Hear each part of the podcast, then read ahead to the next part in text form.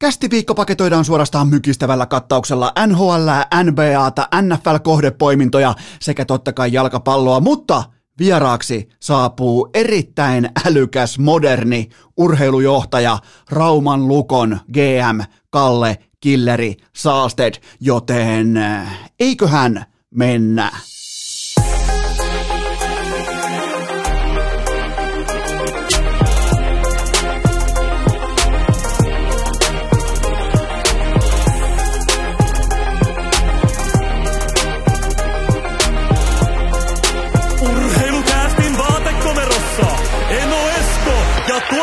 Kobe.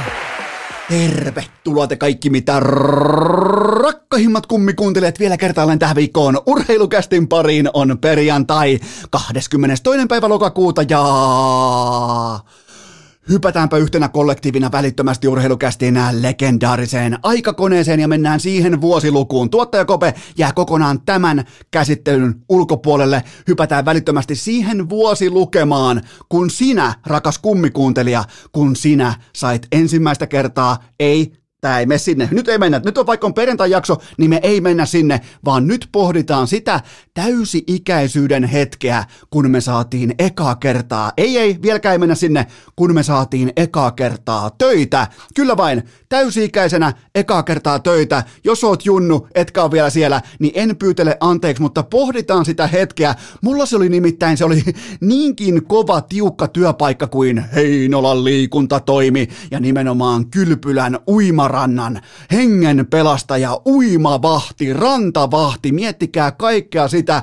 Onneksi silloin ei ollut fotosoppausta, onneksi ei, onneksi ei eletty internet-aikaa, jolloin mut olisi ihan varmasti fotosopattu kaiken näköisiin Baywatch-kuvastoihin ja muihin vastaaviin, mutta se oli kuitenkin mun ensimmäinen työpaikka täysi-ikäisenä, nimenomaan uimarannan vahti. Okei, aika paljon vastuuta nähden siitä, että mä olin vasta 18-vuotias ja ää, sanotaanko, että kriteerit nykypäivänä onneksi on hitusen verran korkeammalla kuin silloin, mutta... Mm, Mä kysyn nyt teiltä näin päin, miten teidän työ, miten se ää, täysi-ikäisenä se ensimmäinen työ lähti käyntiin? Anna kun mä arvailen, siellä saattoi olla vähän hapuilua, saattoi olla ihan luontaista rytmin etsimistä, arkitason kysymyksiä paljon, ja sitten kun siihen alkoi pääsee sisään suurin piirtein eka viikko, puolitoista viikkoa, niin alkoi löytää tiettyjä, tietsä, tendenssejä, tiettyjä jatkumoita, että hei, toi, noi, äh, toi toimii noin, hei, tosta mennään tohon, toi toimii taas tällä tavalla, ja sitten tuli sellainen tietty jatkuma, mikä ehkä tuo ne tietyt arkirutiinit sille tasolle, että sä voit sanoa, että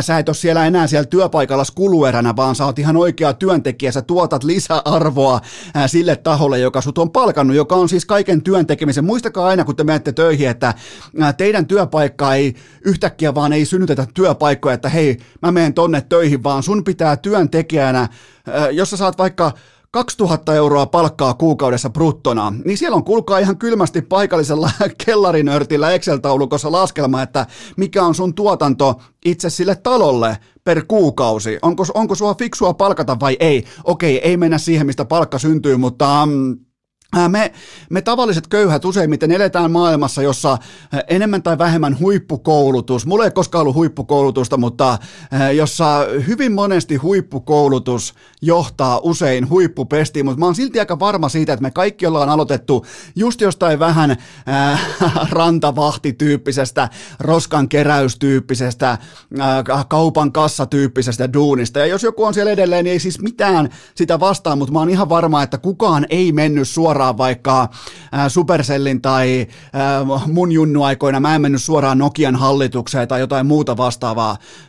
Et se on, kukaan ei varmaan teistä ole kävellyt suoraan koneen toimarin hakupesti prosessiin kuudennelle hakukierrokselle, että joo, että mä oon nyt tulossa töihin, että mä voisin melkein kuvitella, että ihan niin näin, niin kuin suoraan tämä ei tapahdu sillä tavalla, vaikkakin sun huippukoulutus voi useimmiten tarjota sulle leveragea siihen, että sä pääset välittömästi jonkinnäköiseen, ei nyt huippupestiin, mutta ainakin OK-pestiin, kun taas sitten Mutta muistakaa toi hapuilu, muistakaa toi arkitason kysymykset, muistakaa se, miten vaikeata kenties meillä, siis tavallisilla ihmisillä, joilla ei ole mitään painetta, mitään odotuksiakaan, miten vaikeita meilläkin oli 18-vuotiaana, 19-vuotiaana, parikymppisenä ne ekat viikot, ekat kuukaudet kenties töissä. Muistelkaa niitä aikoja, muistelkaa kaikkea tätä, mitä mä oon tähän asti todennut, ja hypätään tavallaan siihen käsittelyyn, että ää, amerikkalaisessa urheilussa kaikki toimii aivan päinvastoin kuin ja arkijärki luettelee,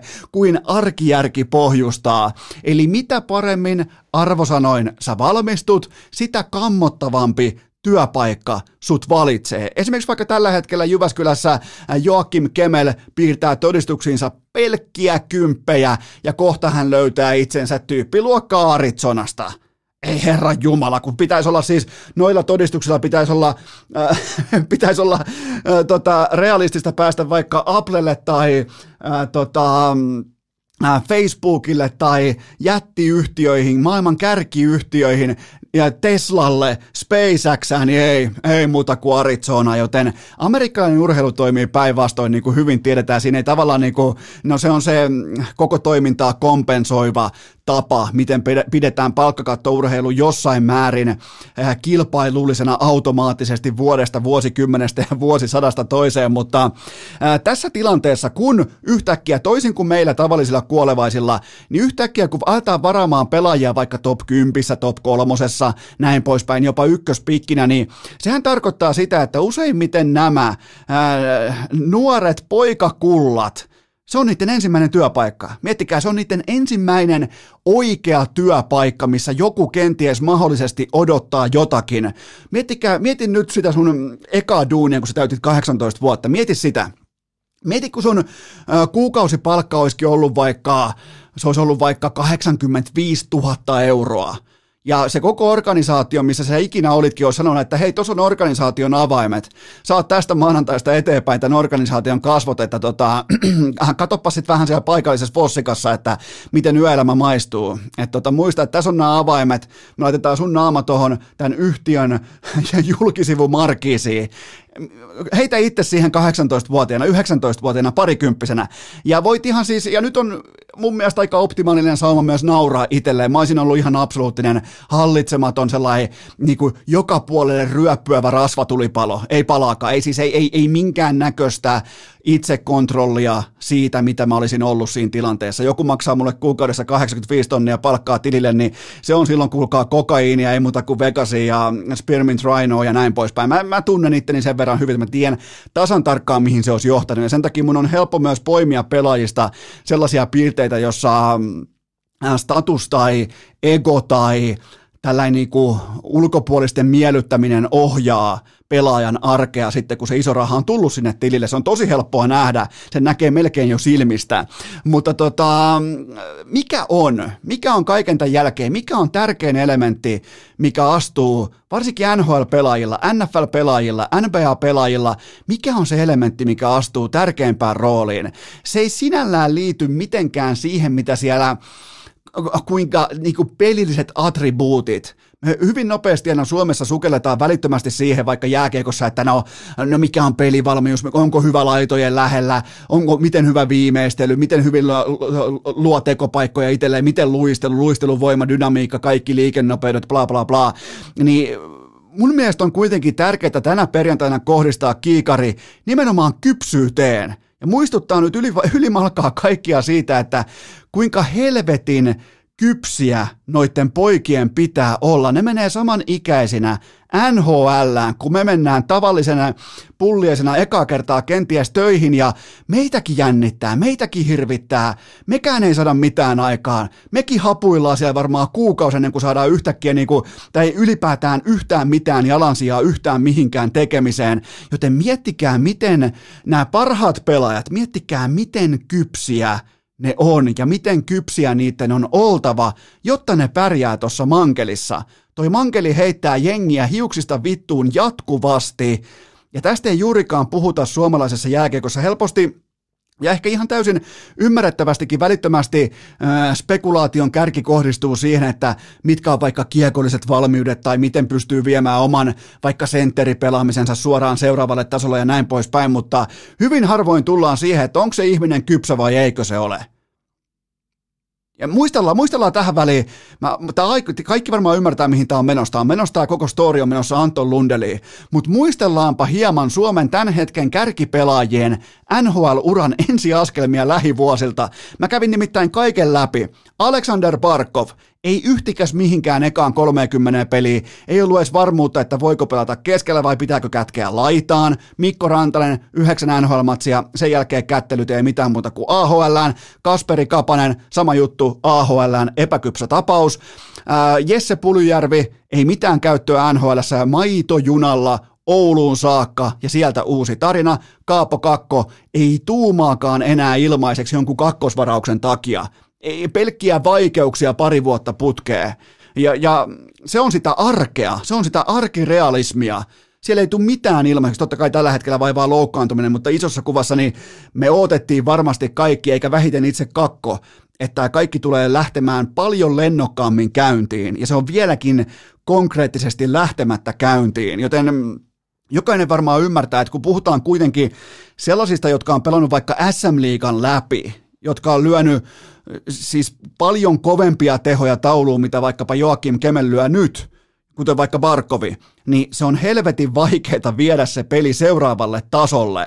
Joten tota, mä tein teille myös sellaista vähän, tai no voisiko puhua jopa omaa tutkimusta, että mä, mä oikasen nyt hieman. Mä, mä lähden toisesta päästä kä- kerimään tätä narukerää, nimittäin siellä on oikeastaan kaksi pelaajaa, jotka on mennyt suoraan omilla avuillaan NHL merkittävään keskeiseen rooliin, Sebastian Aho ja Miro Heiskanen. Ja sen jälkeen olit sitten Mikko Koivu tai Tuomo Ruutu tai kuka tahansa selänteen jälkeen, niin vaikeuksia piisaa. Enemmän vaikeuksia kuin tällaista niinku selkeitä profiiliin astumista. Se on suurin piirtein Sebastian Aho ja se on Miro Heiskanen, jotka on pystynyt viemään sen oman pelinsä välittömästi NHL-tasolle. Ahokin suoraan 24 maalia, totta kai sitäkin kätkettiin vähän laitaa ja näin poispäin, mutta ja Heiskanen heti välittömästi Dallasin kiekollinen johtaja, mutta mm, tätä kaikkea vasten, tätä taustaa vasten on siis ihan täysin käsittämätöntä, miten kypsä, mä toistan, miten jumalattoman kypsä jääkiekkoilija sekä ihminen Anton Lundell on välittömästi, kun hän pukee äh, Florida Panthersin pelipaidan päälle, ottaa sen IFKlta pummatun vanhan pukunsa, heittää sen niskaa, kampaa tukan taakse ja pelaa jääkiekkoa, niin tämä on siis Tämä, on, tämä menee tähän samalle jatkumolle, missä on ainoastaan Sebastian Aho ja Miro Heiskanen tällä hetkellä. Anton Lundell pelaa tismalleen omaa jääkiekkoaan omilla vahvuuksillaan tuossa organisaatiossa, jossa sentterit tällä hetkellä ei saa yhtään mitään ilmaiseksi. Toi, tota on siis todella uljasta katsoa tota meininkiä, kun se on siis, se on ihan siis, miten se nyt kauniisti sanoisi, se on, se on nyt jo valmis, erikoistalentilla varustettu, monikäyttöinen sentteri NHL-tasolla, eli huippuluokan AV-pelaaja, kahden suunnan pelaaja, ei vuoda mistään, molempiin suuntiin, silkka, härkä, jopa pikkusonni.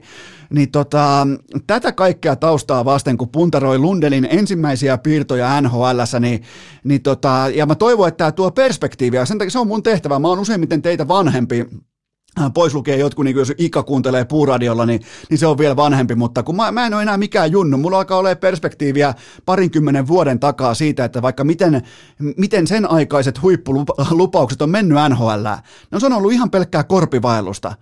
Se, se on siis ollut ihan pelkkää, äh, pelkkää piikkimattoa, jalkojen edessä, kun yrittää tiedätkö, taive, taivaltaa itseään kohti kirkkaita valoja ja koko ajan tulee luntatupaa, AHL kutsuu ja näin poispäin, niin nyt täältä tulee Anton Lundell, joka on välittömästi valmis NHL jääkiekkoilija. Eka kertaa sitten Sebastian Ahon ja Miro Heiskasen, joten tota, et, et, ei, ei, tämä ei, niinku, ei tule johtaa mihinkään muuhun kuin olympiavalintaa. Sitä voidaan laittaa jo, mun mielestä nyt voidaan heittää lyijykynä sivuun, voidaan ottaa kuulakärkikynä esille ja piirtää Anton Lundellin nimi jo välittömästi olympialeijoniin, koska siellä on äh, Barkov, Aho, Hintz, sen jälkeen tasapainottava AV-spesialisti, jonka coach Jalonen tuntee jo entuudestaan menestystarinoista. Tämä on ihan selvä tapaus, tämä ei tarvi spekulaatiota, mutta miettikää tuota laskeutumisalustaa, mihin Lundell, mä aina tykkään, niin mä alleviivaan aina sitä, että silloin sillä on yllättävän paljon merkitystä amerikkalaisessa urheilussa, että kun se sun lentokone laskeutuu siihen kaupunkiin, joka on sut varannut,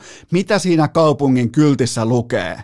Meetkö sä rengastulipaloon nimeltä Detroit Red Wings vai meet sä nousevaan, kehittyvään, uskottavuutta saavuttaneeseen organisaation, kuten vaikka Florida Panthers tällä hetkellä, tai sit ihan tuolta huipulta just joku vaikka Tampa Bay Lightning tai Colorado Avalanche tai nämä kumppanit. Sillä on ihan poskettoman paljon merkitystä, mitä lukee siinä kaupungin kyltissä. Siellä on mentorina suuri kapteeni, suuri johtaja Alexander Sassa Barkovi, joka on pelityyliltään tismalleen samanlainen, tekee kaikkensa, että Lundelista tulee välittömästi parempi, parempi, vielä kerran parempi pelaaja. Ja tällainen, niin kuin, että sulla on esikuvana täysin aidosti epäitsekäs kapteeni, se merkitsee jotain. Ja sitten ylipäätään, jos keskellä kesää Lundell voi soittaa Barkoville ja kysyy jostain, hei, miten toi äh, Coach Goon, miten Coach Goon toi pelitapa homma tossa, jos kiekko, miettikää, keskellä kesää soittaa kapteenille ja kysyy pelitapa-asioita, mitä se kertoo? Mulle se ainakin kertoo ihan helvetisti, koska normaalisti äh, soon to be, tiedätkö, niin kuin kohta miljonääri, miljonääri elämään tottuvat NHL-nuorukaiset, niin ei ne soittele pelitapa-asioita kesällä ne soittelee, että ne soittelee, että onko ruisrokki VIP-passeja, jos on, niin kuinka monta, ja mistä saa Ville Peinon lippiksen. Niin tota, ne soittelee sitä, ei ne soittele pelitapaa sieltä, mutta sitten on Anton Lundell.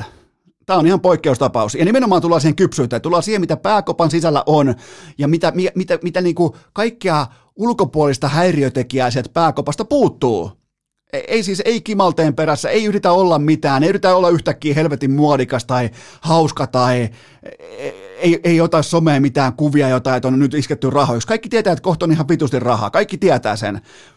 Plus, että ei koskaan ollut, niin kuin, ei ole syntynyt mihinkään persaukiseen perheeseenkään toi kaveri. Niin siinä on ihan mieletön tasapaino henkisesti. Ja, ja nyt jo tässä vaiheessa – Nuori kausi, nuori syksy. Lundell on nyt jo joukkueensa paras kiekonriistäjä ja paljon parempi aloittaja kuin vaikka Sam Bennett. Ja Lundell on siis valovuoden monia supertähtiä edellä, kun katsotaan näiden supertähtien, suomalaisten supertähtien ensipiirtoja NHL, joten mä toivon, että tämä, koko tämä pohdinta, alkaen sieltä sun ensimmäisestä täysi-ikäisyyden työpaikasta – siihen pisteeseen saakka, että yhtäkkiä sua heitetään rahalla, sua heitetään feimillä, sua heitetään roolilla, sua heitetään Floridan auringolla, sua heitetään voitoilla, tehopisteillä, ekalla maalilla. Ja silti se tulee sinne IFKlta pöllityllä, vanhalla puvulla kampaa tukan taakse, ottaa kiekon käteen, että hei, eka maali tehty, mä lähden tästä töihin. Se on meidän Anton Lundell. Urheilukääst! Älä pyörittele päätäsi yhtään. Itsepähän päätit kuunnella tämänkin paskan. Tähän välikköön mulla on teille huippunopea kaupallinen tiedote, jonka tarjoaa urheilukästin pääyhteistyökumppani Elisa. Voit välittömästi mennä osoitteeseen elisa.fi, koska mitä siellä on? Aivan oikein, siellä on kansallinen TV-viikko, koska faktahan on se, että NHL, kuten vaikka Lundelin pelaaminen, se näyttää vielä paljon paljonkin paremmalta. Mieti, kun sä ostat uuden huippuluokan telkkarin se sun joukkue. Jos sä voit vaikka kannustaa jotain roskistulipaloa, kuten vaikka Arizonaa tai Detroitia, niin jopa sun joukkuekin voittaa enemmän. Mä en pysty tätä millään datalla osoittamaan, mutta kuitenkin käytävä huhu puhuu voimakkaasti sen puolesta, että sun joukkue alkaa yhtäkkiä voittamaan pelejä. Sun suosikki pelaaja tekee enemmän maaleja, kun sä päivität sun vanhan rötiskö telkkaris täysin uuteen töllöön, koska nyt Osoitteessa elisa.fi on kansallinen TV-viikko. Siellä on huippualennuksia, kaikki merkit. Teistä jokainen tietää jo tässä vaiheessa, että mä oon Samsungin miehiä,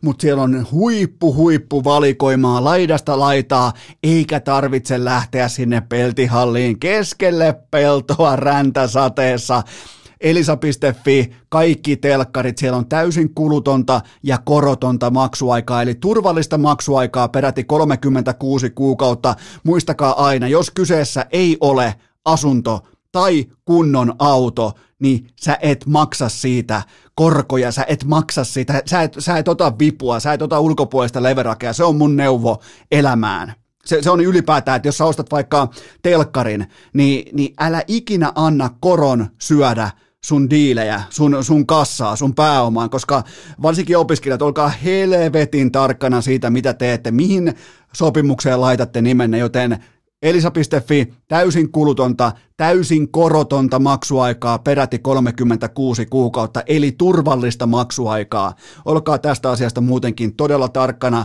varsinkin te mua nuoremmat, joten tota, Ää, mutta takaisin asiaan. Kansallinen TV-viikko, älkää missatko. Siis kaikki näyttää paremmalta. Mulla on kunnon telkkari. Mä toivon myös, että sulla on kunnon telkkari. Kaikkien huippulaadukkaiden töllöjen hinnat droppaa tällä hetkellä huomattavasti. Siellä on mittavia alennuksia, joten mene osoitteeseen elisa.fi. Tähän kylkee myös huippunopea K18 tuoteinformaatio, jonka tarjoaa Kulpe. Tämä on myös teidän. Te olette toivoneet tätä todella paljon ja kyllä vain The Pokeriturnaus tonnin seteli on voimakkaasti back. Laita kalenteri, ota kynä. Onko kynä esillä? Ei ole vielä kynää. Onko nyt kynä? Hyvä. Sunnuntai kello 18. Mä toistan sunnuntai kello 18. Nyt tämä ensi sunnuntai kello 18. Huippu odotettu pokerin paluu, eli mä tuun peleille, lärppä tulee peleille, kaikki tulee peleille. Meikän nikki on Eno Esko ja siitä on tonnin bounty sille onnekkaalle, joka onnistuu mut pudottamaan tuosta turnauksesta ja, ja voin sanoa ihan suoraan, että tota, ei tule olemaan mikään kauhean kova savotta heittää Enoa pellolle, joten tota, meikästä, lärpästä, kaikista kulpetin porukasta, kaikista on tonnin bounty jaossa. Pidetään, vähän, pidetään pokerin tiimoilta vähän niin kuin tällainen hauska ilta. Ei kauhean niin kuin, se on, se on halpa, se on 5 euron buy-inilla. Se on, se on halpa turnaus, siinä on erittäin hyvät palkinnot ja tota, siellä on neljä muutakin, neljä muutakin tonnin bountia mukana, joten löydätte tämän Kulpetin kampanja osastolta, eli menette Kulpetin etusivulle, siellä yläreunassa lukee sellainen äh, paikka kuin kampanjat, sieltä voitte klikata ja katsoa lisätietoja legendaarisesta tonnin seteli pokeriturnauksesta, jota te olette toivonut erittäin paljonkin nyt tässä takaisin, niin ajateltiin, että tehdään se tähän syksyyn nyt kertaalleen, mutta siis sunnuntaina kello 18 huippupalkinnot, huippuodotettu pokerin paluu, eli tonnin seteliturnaus ja meikästä tonnin bounty. Tulkaa pudottamaan mut, jotta mä pääsen kello 20 katsomaan sekä NFL että NHL, joista niistäkin löydätte muuten jatkuvia markkinatoppikertoimia Kulpetin sivustolta. Joten kaikki info pokeriin liittyen, vedonlyöntiin liittyen Kulpetin sivustolta, kaikki pelaaminen maltilla, vastuullisesti ja K18. Urheilukääst! 155 senttisten torniolaisten kokoontumispaikka viikosta toiseen! Tokkopan kellään mitään sitä vastaan, että raportoidaan tältä urheilukästin matalan budjetin vaatekomerosta siinä määrin, että tuottajakopella on valitettavasti orastavaa alakuloa karvassaan, koska apulaistuottaja Hunu, kuten viime jaksossa todettiin, siirtyi takaisin Helsinkiin täältä maaseudulta, joten ää, jos Kopella meni viimeiset suurin piirtein kaksi ja puoli viikkoa ihan silkkaan, tietsä, vahtikoiramaisuuteen. Jatkuvasti pitää olla hereillä, pitää laskea rapsutuksia, pitää, ää, pitää laskea viereen menemisiä, kaikkea tätä. Siis se umpikateuden määrä oli jotakin niin käsin kosketeltavaa, kun ihan siis silmistä näki, että Kope laskee, että Hunu sai 1, 2, 3, 4, 5, 6 rapsutusta, niin se välittömästi Kopesta kuuluu, kuuluu vaan ne pienet tassut, kops, kops, kops, kops, kops, kops, kops. Se tulee viereen ja se ottaa tismalleen samat kuusi rapsutusta. Eli onko Kope jopa kommunisti? Herää muuten spekulaatio, mä en kysy, kansa kysyy, onko tuottaja Kope pohjimmiltaan kommunisti? Koska ensin se, se toimii kuin demari. Se ensin laskee, mitä muilla on, se haluaa saman, vaikkei sillä ole mitään verukkeita tai kompetenssia vaatia samaa asiaa, niin onko siis, onko tuottaja Kope sittenkin kommunisti kautta demari? Ne useimmiten tuntuu olevan vähän niin kuin sama asia, joten menkö nyt sitten saman alaotsikon alle, mutta Herää muuten mielenkiintoista spekulaatio, koska nyt se on kaksi ja puoli viikkoa ollut vahtikoirana, niin nyt se nukkuu, nukkuu, nukkuu. Se on pikku kerällä, eikä Demarikin lepää selvästi joskus, joten jätetään spekulaatio vielä siitä orastaen auki, että onko tuottaja Kope nyt sitten ehkä hieman valitettavastikin jopa Demari. Mutta teitä on jälleen kerran tullut mahtavia kysymyksiä ja se ei enää yllätä ketään, koska NHL-kausi on täydessä vauhdissa ja teillä on inboxissa tosi paljon pohdintoja, joten napataan teiltä, rakkaat kummikuuntelijat, napataan teiltä ensimmäinen pohdinta pöytään. Ylittääkö Jesse Puljärvi sadan pisteen maagisen rajan tällä kaudella? No nyt alkaa olla sitten Torniojoella moottorikelkat jo keulimisasennossa. Mä en tiedä, siellä on vissi jonkin verran jossain siellä äh, talvikankaan pohjoispuolella on jonkin verran satanut lunta, että olisiko siellä kaivettu jo alitehosista koroloista tehdyt moottorikelkat esiin, tiedätkö, Torniojoen siihen jään päälle ja ihan vähän keulaa kohti taivasta, niin, mutta Vastataan kysymykseen. Siis Edmonton Oilers tuottaa tällä hetkellä maali odottamaan noin ää, kolme kaappia per pelattu 60 minuuttia. Se on hyvä lukema ja tämän tuotannon lyö pöytää likimain hävyttömällä tavalla kahdestaan sekä Conor McDavid että Leon Draisaitl. 82 peliä vaatisi pistekeskiarvon 1,22 puljulta, jotta tämä monien mielestä varmaan aika utopistinen sadan tehopinnan raja menisi rikki, mutta näyttäkää mulle se tapa tai tyyli tai näyttäkää mulle se Matrixin Neo, joka väistelee tehopisteitä, jopa Mr. Anderson. Näyttäkää mulle se henkilö, se ihminen, se jääkiekkoilija, joka väistelee tuossa mankelissa tehopisteitä, koska, koska toi tota, McDavidin ja Drysaitlin kahteen Pekkaan järjestämä tuotanto hyökkäyssuuntaan, se on siis ihan hävytöntä. Conor McDavid on ylivertaisesti koko liigan paras pelaaja. Kukaan muu ei ole lähelläkään. Siis se tuotanto, tuotantomäärä, jos mä piirrän teille viivan, mun kynä nousee paperista, mä pidän nyt pitkän viivan, alkaa nyt, jatkuu, jatkuu, jatkuu, kynä, kynä nousee paperista nyt niin seuraava viiva on tällä, alkaa nyt, loppuu nyt.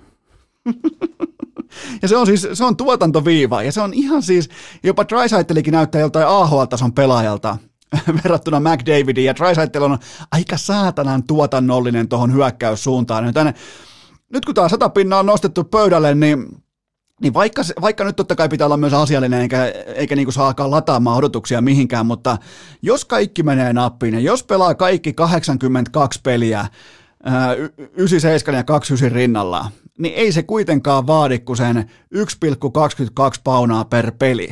Ja sä et yksinkertaisesti tossa tossa sirkuksessa sä et jää ilman hattaraa.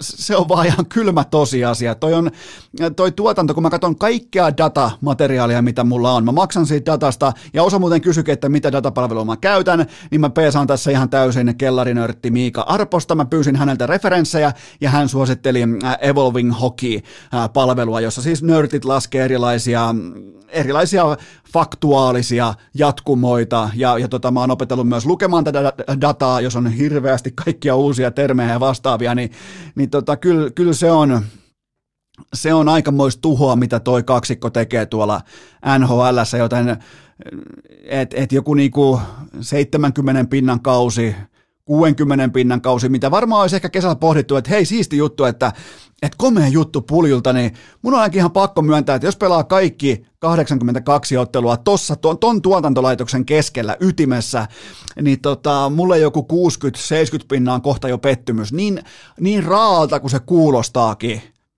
koska kukaan ei ole ikinä suomalaisessa jääkiekossa istunut vastaavanlaisessa syöttötuolissa. Muistakaa, Wayne Gretzkyäkin oli vain yksi Jari Kurrille. Puljulla on ympärillään kaksi Wayne Gretzkyä.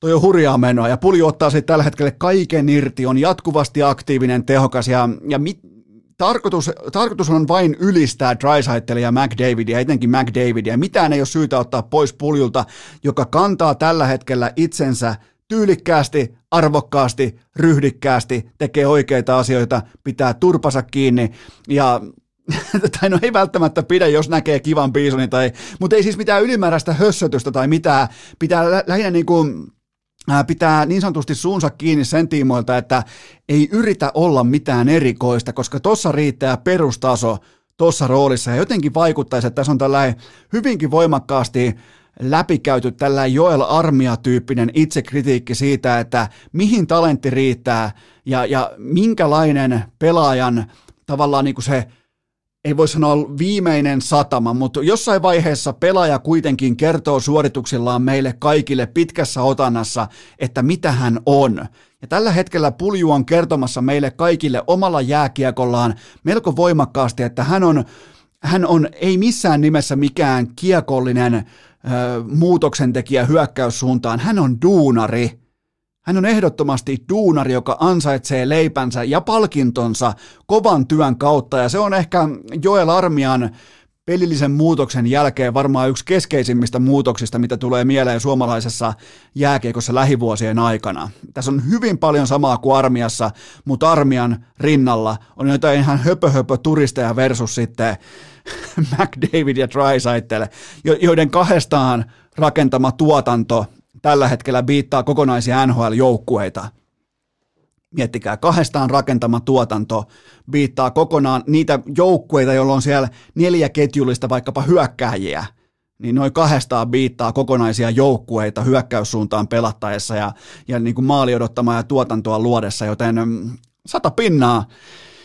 Ei, ei, ei se tossa, tossa ruokapöydässä, niin ei pidä yllättyä, jos sieltä tulee se, mikä se on se saatana, joka ripottelee sitä suolaa, se nustru, ei pidä tuossa ravintolassa yllättyä, jos sieltä tulee se kultainen tomahafki lopulta pöytään, jota voisi pitää siis sadan pisteen rajana. Toi on nimittäin aika komea ravintola, missä tällä hetkellä Jesse, Jesse syö, Jesse, joka aikoinaan kiersi. Mä, mä en vieläkään pääse eroon siitä mielikuvasta, miettikää. Ja sieltä tuli muuten lisäraporttia Tornion suunnalta, että nyt kun tämä tota, kerroin tämän hauskan pienen inboxi, inboxi-tarinan siitä, että aikoinaan Pulju oli vipeltänyt siellä Tornion jäähallilla pitkin isompien poikien pukuhuoneita ja mennyt lyömään, ilmoittanut, että lyökää vetoa mun kanssa, että lyökö vettoa, että pelaa joskus nhl niin, niin, tota, niin, niin tuli vielä lisäraporttia siitä, että, että että vaikka tämä nyt ei johtanut sitten kuitenkaan mihinkään hirveäseen niin vedonlyönti-actioniin, niin siihen aikaan jo pulju oli ylivoimaisesti parempi jääkiekossa ja jalkapallossa ja, ja jääpallossa ja kaikissa peleissä kuin yksikään näistä vanhemmista pojista. Joten tota, se, niinku, se meni lyömään vetoa sitten vielä. Se ensin teki itsestään alfan siellä jäällä, sitten se meni vielä katsomaan, että onko täällä köyhiä tullut paikalle. Ja olihan siellä, kun kukaan ei lyönyt vetoa, mutta tota, kuvitelkaa nyt, että pien taka, taka JJ tuossa heilu ja menee ilmoittaa vaan kaiken, että lyökö nämä vettoa, että pelaa joskus NHLssä. Ai että. On se.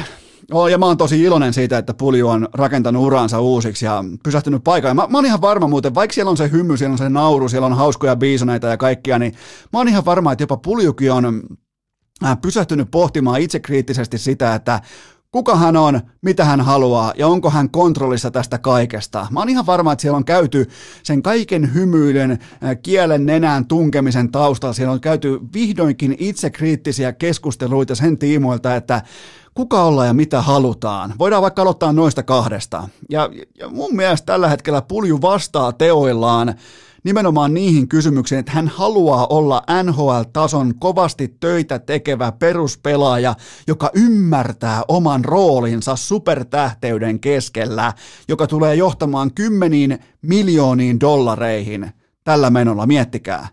Just oli maitojunalla kärpissä ja nyt on kaikkien aikojen ikkuna auki ja se vielä, että pulju on tarttumassa siihen. Ei tarvi jossitella jossain jumprun eh, siellä eh, peränurkan pöydässä sitten kuuden vuoden päästä, kun ei mennyt nappi. Ei tarvi jossitella. Pulju on tarttumassa. Tämä on hienoa. Jumalauta, pitää oikein nostaa hattua puljulle, että ehkä viimeinen pelaaja Kasperi Kapasen jälkeen, jolta ootan minkäännäköistä tarttumista mihinkään, niin se oikein niin konkreettisesti rouhaisee – helvetti oikein niin kuin samalla meiningillä kuin terassilla, että minä olen iso ja mulla on iso, niin samalla otteella ottaa siitä mahdollisuudesta kiinni ja niin kuin ko- ko- kivekset kottikärry, minä olen iso ja mulla on iso ja tulkaa lyömään vetto, että pellaan joskus nhl niin just tällä otteella saa. Tämä on hienoa. Tätä on niin kuin fanina, tätä on kaikkea on todella hienoa katsoa, kun me nähdään konkreettista kehitystä silmiemme edessä, joka ei perustu siihen, että yhtäkkiä luistelisi kovempaa, laukoisi kovempaa tai syöttäisi paremmin. Siitä ei ole kyse. Seuraava kysymys. Miltä Rasmus Ristolaisen debyytti näytti Flyersin paidassa – Joo, tai oikeastaan kysymys oli, että miltä Rasmus Ristolainen näytti, niin muuten onkin. Miltä Rasmus Ristolainen näytti Flyersin paidassa? Onpas joo, oletin, että olisi puhuttu jääkeikosta, mutta näköjään puhutaankin ulkonäöstä. No, oli kummin päin tahansa, mutta mm, uusi nuttu kieli välittömästi tietystä niin kuin uhmakkuudesta ja taklauspelin perinteistä, kun taas sitten suoritukset muistutti aika voimakkaasti Buffalo Sabresista, joten kaksi maalia aivan täysin omaan laskuun, mutta ei tämä ole kellekään, tämä alku ei ole kellekään vaivaton, just puhuttiin uusista työpaikoista, ehkä alkustressistä, hankaluudesta, jopa jännityksestä. Muistakaa, noikin on ihmisiä, ne jännittää näitä asioita. Niin tota, mä en oottanut, että RR70 se startti olisi mitenkään vaivaton, mutta hyvä puoli on oitis se, että RR70 ei ole joukkueensa ykköspakki tai edes top kolme pakki. Se on tärkeää huomata ja hyväksyä heti välittömästi, nimittäin tuolla pakkikuusikon levälleen hajautettu peliaika, se totta kai voi vielä elää, mutta ensimmäinen implikaatio on se, että Ristolaisesta väkisin ei lähetä tekemään sitä 26 minuutin pakkia tähän liikaan, koska hänestä ei ole siihen se on se syy, minkä takia Ristolaisen peliaika tulee hyvin todennäköisesti droppaamaan tällä kaudella todella dramaattisesti. Laittakaa seurantaa. Ja se on se hyvä asia. Hän pystyy silloin pelaamaan enemmän vahvuuksillaan, ei reppuselkä hengessä. Koska lätkän pelaajana hän ei ole ihan merkittävästi tai hirvittävästi parempi kuin vaikkapa Jani Hakanpää, josta ei ole koskaan puhuttu, että hei, toi on franchisein kasvot niin, niin siitä on kyse. Ja, ja vaikka nyt tuli kaksi omaa maalia, siis ihan täysin hyvä, ettei omiin työnnettyä kiekkoa, niin, tota, niin mä näin hyviä asioita nimenomaan siitä, että roolitus alkaa vihdoin, mones kausi on menossa, seitsemäs, kahdeksas kausi nhl niin roolitus alkaa vihdoin olla oikea siihen talenttiin, jota Ristolainen pystyy harteillaan kantamaan. Seuraava kysymys. Joko on syytä kiikuttaa urheilukästin betoniporsaat ja yleisöaidat Buffaloon? Ai jumalauta, tappioton Buffalo Sabres ainakin tätä tehdessä. Hyviä uutisia. Niiden maali odottama, se kokonaispaketti, eli kuinka paljon sä itse pystyt tuottamaan maali odottamaan ja kuinka, vasta, kuinka paljon sua vastaan tuotetaan maali odottamaan. Se numero on plussalla. Miettikää Buffalo Sabresillä. Se on plusmerkkinen numero. Se on, yhtä, se on sama kuin Etelä-Mantereella olisi yhtäkkiä plussakelit. Ja varmaan kohta onkin, kun saadaan tuhottua tämä maapallo, kun tehdään sen, sen eteen niin helvetisti töitä, mutta tota, tämä on uskomaton asia. Tämä on melkein, tämä olisiko jopa aplodit. Nopeat, nopeat täsmäaplodit, ei kuitenkaan mitään, tota, ei mitään hekumointia siihen, mutta mulla on myös, valitettavasti mulla on myös huonoja uutisia tuolta niinku, muista sarakkeista kuin voittoputkesta. Heidän maali odottamansa on per 60 minuuttia vain kaksi 0,03. Se on yhtä kuin sija 26 NHL, ja siinä taitaa olla McDavid ja Drysaitel kahdestaankin jopa edellä.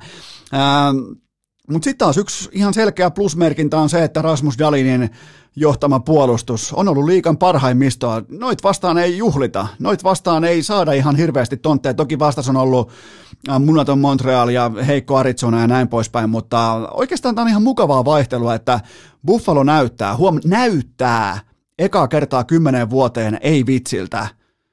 Huom, näyttää. Mä en sano vielä, etteikö niinku vitsikirjaa avattaisi tässä kohti joulua mentäessä, mutta tuossa pelaamisessa kuitenkin on ihan oikean NHL-joukkueen elementtejä mukana, josta mainittakoon nimenomaan toi, että niitä vastaan ei juhlita kiekon kanssa.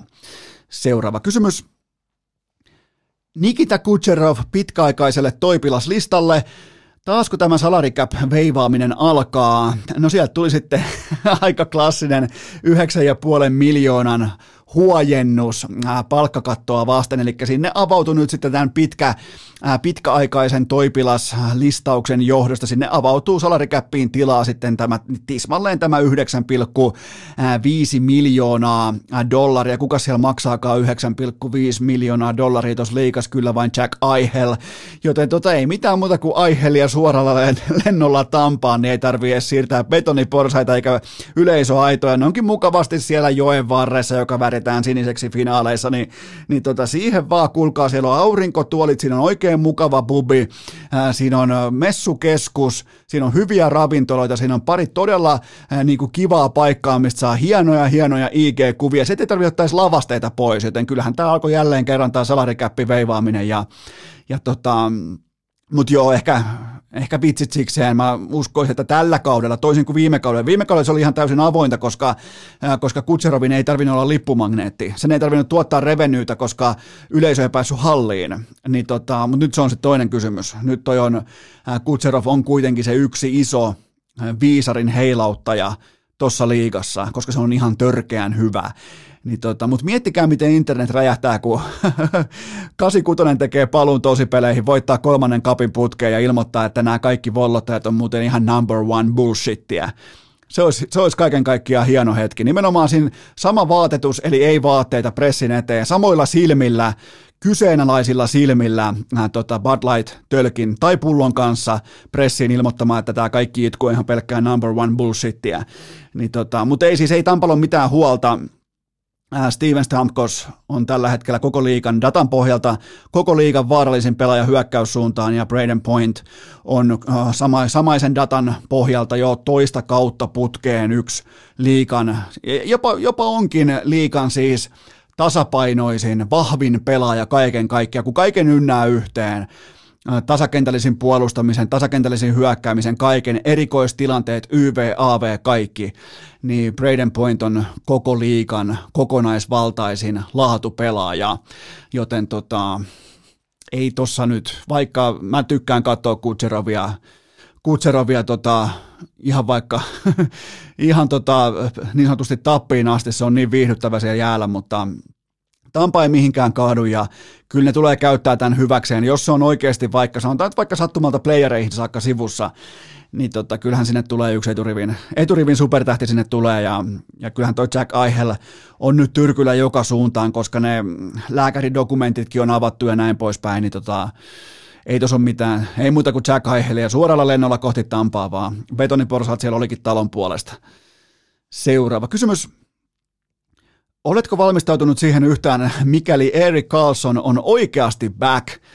Öö, no ainakaan toiseen suuntaan hän ei voi swingata viime kaudesta, eli oli NHLn tällaisen niin keski, keskiarvopelaajaan peilattuna koko Sarksin toiseksi heikoin yksilö, eli ihan siis täysin luokaton esitys, ei lähelläkään sitä niin kuin korvaavan pelaajan arvosana, joka on siis nolla. Ei, ei siis, sieltä tuodaan kuka tahansa jamppaa AHLstä korvaamaan, niin Carlson ei ylittänyt edes sitä rimaa. Joten ää, tasakentällisin puolustaminen on koko leik- liigan heikointa sorttia, mikä on tavallaan saavutus kuitenkin, koska toi on pelannut kauan jääkiekkoa. Eli nyt sitten Kaas on tässä vaiheessa kaksi peliä, yksi plus kaksi, joten suuret nuuskafanit innostuu pitkin, äh, pitkin pohjoista Eurooppaa, mutta tuotannollisesti edelleen fiasko. Kyse on siis vain varianssikäyrän huipusta onnesta, kyseessä ei ole mitään, ei, ei, mikään ei viittaa siihen, että mikään olisi muuttunut, mutta ironista kyllä, niin Minnesotan puolustaja Matt Dumpa on kätisyyttä myöten kaikkea sitä, mitä Erik Carlsonin pitäisi tilinauhansa kanssa olla tällä hetkellä, joten Matt Dumpa on sitä, mitä Carlsonin pitäisi olla. Dumpa pelaa loistavaan, todella, todella vahvaa, offensiivista, laadukasta äh, puolustajan jääkiekkoa. Siinä on muuten, heitetään yksi, heitetään tällainen niin kuin pikku yllätys poni laukkaamaan. Matt Dumpa ja Norris Trophy. Heitetään tuolla ihan niinku ohut vaan, ei mitään, ei, ei, ei mitään niinku iskua mihinkään suuntaan tai ei vaadi toimenpiteitä, mutta laitetaan Matt Dumpa Norris vatsiin tässä kohtaa, koska hyökkäyssuuntaa tapahtuu tällä hetkellä. Nimenomaan niitä asioita, miltä pohjalta useimmiten Norriksen myös saa. Seuraava kysymys. Onko Washington Capital syytä ottaa tosissaan mestaruustaistelun kannalta? On, on edelleen vähän ehkä last dance henkeä, mutta suurin syy tähän kaikkeen on Jevgeni Kuznetsovin tason nosto. Se ei ole mikään ihan niin kuin hyytävä tason nosto, koska hän oli jo vii, tai niin kuin oli viime kaudellakin laadukas pelaaja, mutta nyt ollaan ihan selkeästi tähtiluokassa. Ollaan ihan tuolla pyramidin huipulla kolmeen peliin NHLn top kolmosessa, kun puhutaan tuotannosta hyökkäyssuuntaan, joten Jevgeni Kuznetsov on tullut kaikkien kohujen, kaikkien kokain tarjottimia kaikkien kautta takaisin huipulle ja vaikuttaisi, että siellä on muutenkin orastavaa tiikerin silmää tuossa porukassa, joten otetaan Washington tosissaan ehdottomasti tällä kaudella. Seuraava kysymys. Onko Tyler Pertussin maalikuninkuus jo, jo sinetissä?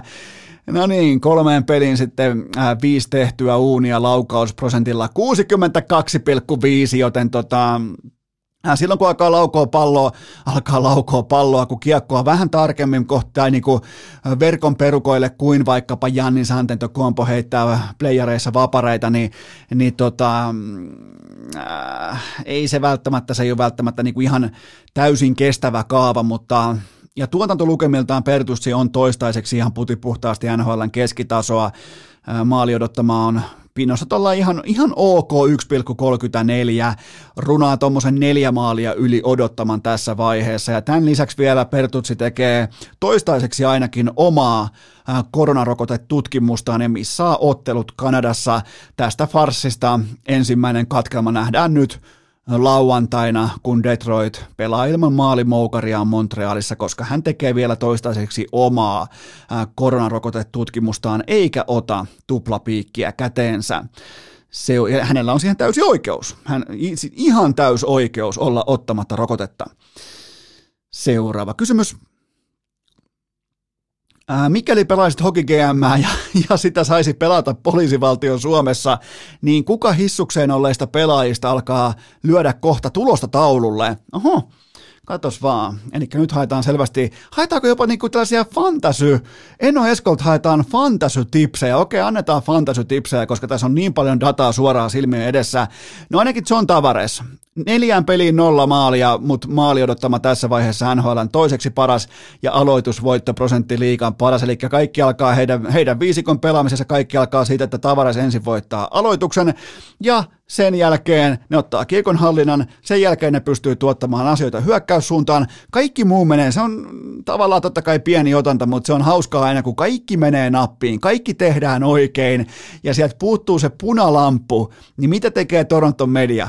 Pitäisikö Tavares ja Marner ottaa toi, pitäisikö tehdä kaikki ketjut pamauttaa uusiksi ja bla bla bla. Joten tota, heitetään siihen samaan laskuun vielä Mitch Marner Eli tuotanto on ihan älytöntä hyökkäyssuuntaan, mutta taululla on vain 0 plus 1, mikä on ihan täys fiasko. Ja taas kanadalaismedia tulee, että onko, onko, mikä on vikana ja bla, bla. Mutta se kuuluu asia ja se on, se on siellä sydämen asia, että miten nuo jätkät, jätkät tota, esiintyy, mutta ne on pelannut todella hyvin, niitä puuttuu vaan se itse tekstitv-merkintä. Ja, tota, ja tämän on muuten, mä oon ihan varma, että tämän tehottomuuden on pakko vähän jopa tur, tuntuakin Marnerissa Tavareksesta ei tunnu, mutta Marnerista tuntuu väistämättä. Mulla on vielä yksi hyökkää tähän kysymykseen. Detroit Red Wingsin, tällä kuin Pius Suuter. Pius Suuter. Mun on pakko nostaa kättä pystyyn. Mä en, pelaa numero 24. Mä, mä en siis, mä, mä en ole nyt teidän johtava ää, Pius Suuter, sveitsiläisen jääkiekon asiantuntija, mutta tämä on kuitenkin tuotannollisesti liikan top 5 pelaaja tällä hetkellä hyökkäyssuuntaan, ja silloin kiikarit taulussa – joten siinä saattaa olla teille yksi ryöstö. Vähän tällainen niin kuin fantasy fuckboy-tyyppinen katsaus jopa tähän. Seuraava kysymys. Jukureiden tappioputki poikki Lahessa. Onko Mikkelissä sittenkin valoa tunnelin päässä? On, mutta ei sen takia, että joku Petrus Palmu yhtäkkiä heittää hattutempu ja Emil Larmi ei ota mitään kiinni. Larmi on tosi hyvin, tosi hyvin äh, pitkin syksyä, mutta nyt oli niinku ihan täys fiasko ottelu häneltä. Mutta tärkeintä oli kuitenkin se, että Jukurit osoitti ihan selkeästi pelikielellään, että tällä keskiviikkoillalla Lahessa Syystä tai toisesta tällä on merkitystä, joten tästä lähtee koko syksyn ensimmäinen hatunnosto Olli Jokiselle, koska lopputuloksia tulee ja menee, mutta tossa kohdin Jukureiden pelaajilla olisi ollut todella helppo ja vaivaton paikka mennä poikki, koska kukaan ei katso, ketään ei kiinnosta. Keskiviikko ilta Lahessa, ihan siis täysin kansallisen median ää, niin kuin peittoalueen ulkopuolella tapahtuvia asioita, niin tota, olisi ollut todella optimaalinenkin paikka mennä henkisesti poikki ja luovuttaa Jokiselle pelaaminen, ja ne pelas laadukkaasti päävalmentajansa johdolla, joten syksyn ensimmäinen, laittakaa rasti seinään, syksyn ensimmäinen päävalmentaja hatunnosto Olli Jokiselle. Seuraava kysymys. Voitko antaa urheilukästin kurinpito, katos vaan, Voitko antaa urheilukästin kurinpitovaliokunnan lausuman HPK Tommi Tikan tilanteesta? Äh, eli siis kerhon Tommi Tikka, se sai neljä peliä tuomarin kampituksesta, tuomarin koskemattomuuden rikkomisesta ja kaikesta muusta vastaavasta. Äh, mä en ole koskaan tai oikeastaan missään muussa lajissa tai urheilusarjassa nähnyt niin itsetietoista väkeä kuin SM-liikan tuomareissa. Se, se jopa niin kuin junnu kiekosta saakka kumpuava päätuomareiden ylimielisyys, se on jotain niin kuvottavaa, kun ne kuvittelee, että jokainen kiekonheitto, jokainen purkukiekko, jokainen törmäys, kolaus tai pelaajan kaatuminen on suora hyökkäys heidän, ei ainoastaan tuomarointia, vaan minuutta vastaan. Siis, siis ne on aivan uskomattoman pikkusielusta porukkaa. Mä en nähnyt tahallista kampitusta, mä en nähnyt salakavalaa hyökkäystä tuomaria kohtaan. Mä näin 26-vuotiaan liikakiekkoilijan, joka ei osaa luistella. mä, mä, mä, mä, näen, mä näen ammatti, ammattijääkiekkoilijan tuossa tilanteessa, joka ei osaa luistella yrittää äkki, äkkinäisesti reagoida kiekon suunnan muuttumiseen, ja jalat ei tottele. Sitä käy silloin, kun sä et osaa luistella. Eihän me voida jakaa rangaistuksia SM-liikassa kurinpitoasteelta siltä pohjalta, että joku pelaajista ei osaa luistella. Se on seuran oma asia, että ne maksaa palkkaa pelaajalle, joka ei osaa luistella. Ihan siis täysin käsittämätön absurdi kummeliluokan tuomio – pikkusielunen, tarkoitushakunen ja argumentti pohjaltaan kestämätön päätös. Si- siis mä, mä ootin, kun mä klikkaan sitä videota, että nyt on muuten sitten, nyt on taklattu tuomariin päähän, että nyt on jumalauta, kun on vedetty, niin siellä on hyvä, siellä on pelaaja kerhon paita päällä, joka ei osaa luistella. Ei siellä ole rikollista, siellä ei ole tahallista tekoa, siellä ei ole jalkasviippausta, siellä ei ole hyökkäystä. Siellä on luistelukoulun puutostila. Antakaa siitä saatana neljä peliä, jos on, jos on mistä, missä on luistelukoulun aikana. Tälkää, ei jumalauta. Ensimmäinen tällainen niin kuin, kontoversiaalipäätös ja aivan vituiksi, siis ihan vitu, täysin päin persettä. Sampo, Sampo, vaikka sä sait oikein sen Tampa Bay Buccaneersin Super Bowlin voiton, niin Sampo, Sampo, Sampo, ei voi, ei voi hypätä tuomareiden bandwagoniin. Ne on ylimielistä porukkaa, ne on itsetietoista porukkaa. Älä hyppää samalle viivalle. Ne, ne on siellä edes, ne on pelaajia edessä väliin. Väliin sattuu ja tapahtuu. Ei voi mitään. Mä en anna mitään painoarvoa sille, että tämä äh, tikka on tullut just kontroversiaalin jäähyn jälkeen kentälle, ja tämä tapahtuu 12 sekuntia sen jäähyn loppumisen jälkeen. Ei mitään arvoa. Silloin oli pelaaja, joka ei osaa luistella. Ja silloin kun sä et osaa luistella, niin sähän silloin pystyy kontrolloimaan sun liikesuuntaa. Ja silloin jos sun edessä on takaperin luisteleva tuomari, ja sä et osaa A jarruttaa, B kääntyä, niin silloinhan sä luistelet sitä tuomaria päin. Tämä on riski bisnestä, saatana. Tervetuloa tuomarit jääkiekkoon. Siellä ei kaikki osaa luistella. Että tästä on mistä, neljä, neljä peliä tollasesta. Ei vittu, mä sanon. Seuraava kysymys. Mitkä olivat tuntemuksesi, kun äh, Cristiano Ronaldo jälleen kerran omisti sut keskiviikkoiltana? No mulla on tätä kokemusta takana varmaan tuollain 17 vuotta nyt CR7 kanssa yhteen soittoon, joten ainakin viimeiset 15 vuotta mä oon ollut enemmän tai vähemmän jo turtaa. Eli, mutta kaiken kaikkiaan oli aika mahtavat Champions League-matsit tiistaina ja keskiviikkona, nimenomaan nämä pääottelut. Ensin Atleti vastaan, vastaan Pool, sen jälkeen Man United vastaan Atalanta. Ja mitä me muuten nähtiin? Me nähtiin rohkeutta, ennakkoluulottomuutta ja mahdollisuuksia. Me nähtiin positiivisen, jos, jossain käyttää jopa, me nähtiin positiivisen peliasennon jalkapalloilijoita nauttimassa siitä, että ne voi tuottaa viihdettä maksavalle asiakkaalle sekä paikan päällä että kotikatsomoissa.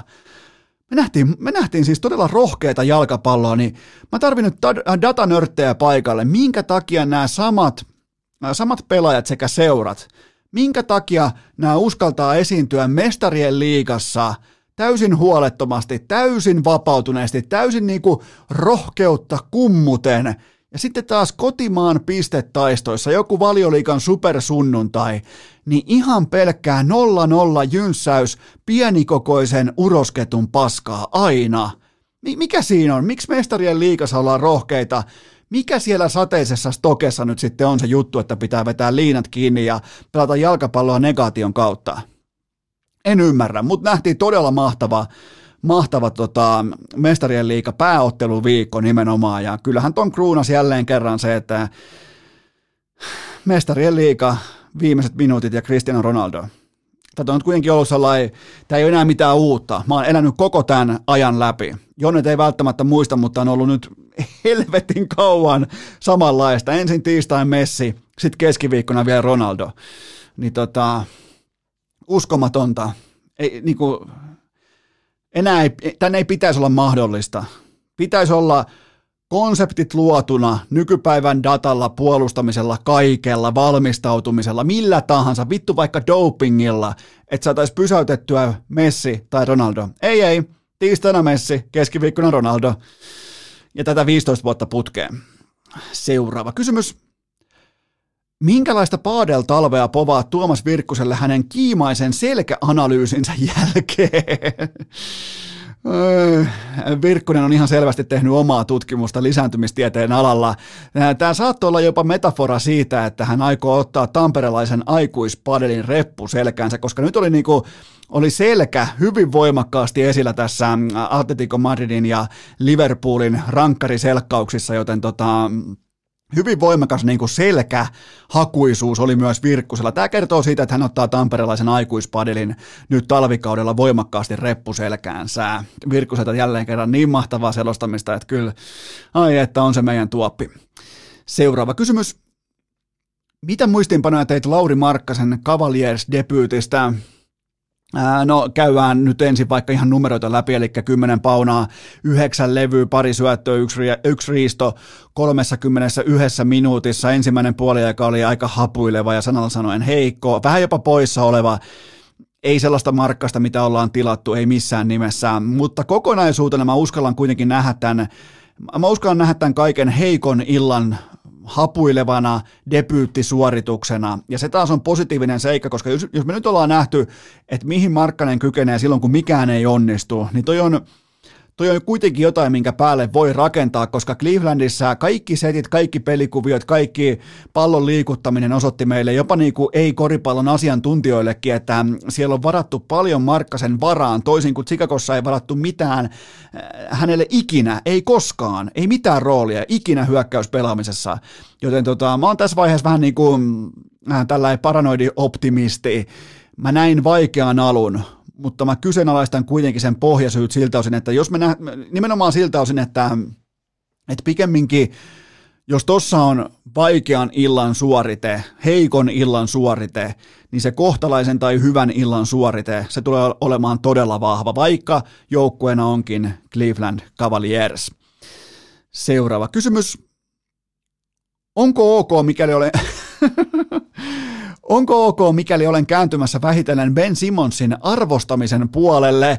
No mä huomaan vähän samanlaisia elkeitä omakohtaisesti ihan täällä sielun sopukoissa, koska Ben Simons oli heitetty nyt treeneistä helvettiin. Hän ei halunnut harjoitella, hän vähän niin kuin meni paikan päälle, että nyt treenaillaan koripalloa, niin miten se tuli paikan päälle? Sillä oli kännykkä sortsien taskussa. Ja silloin kun sulla on kännykkä mukana NBA-joukkueen pelisortsien taskussa, niin sä oot meidän äijä. Silloin sä, mä, mä, mä perun kaikki mun pahat ja kriittiset lauseet Ben Simonsista huippurheilijana, jos uskaltaa mennä kännykkä taskussa NBA-joukkueen treeneihin, niin tota, silloin kaikki punaliput ylös parketilta. Se on silloin siinä.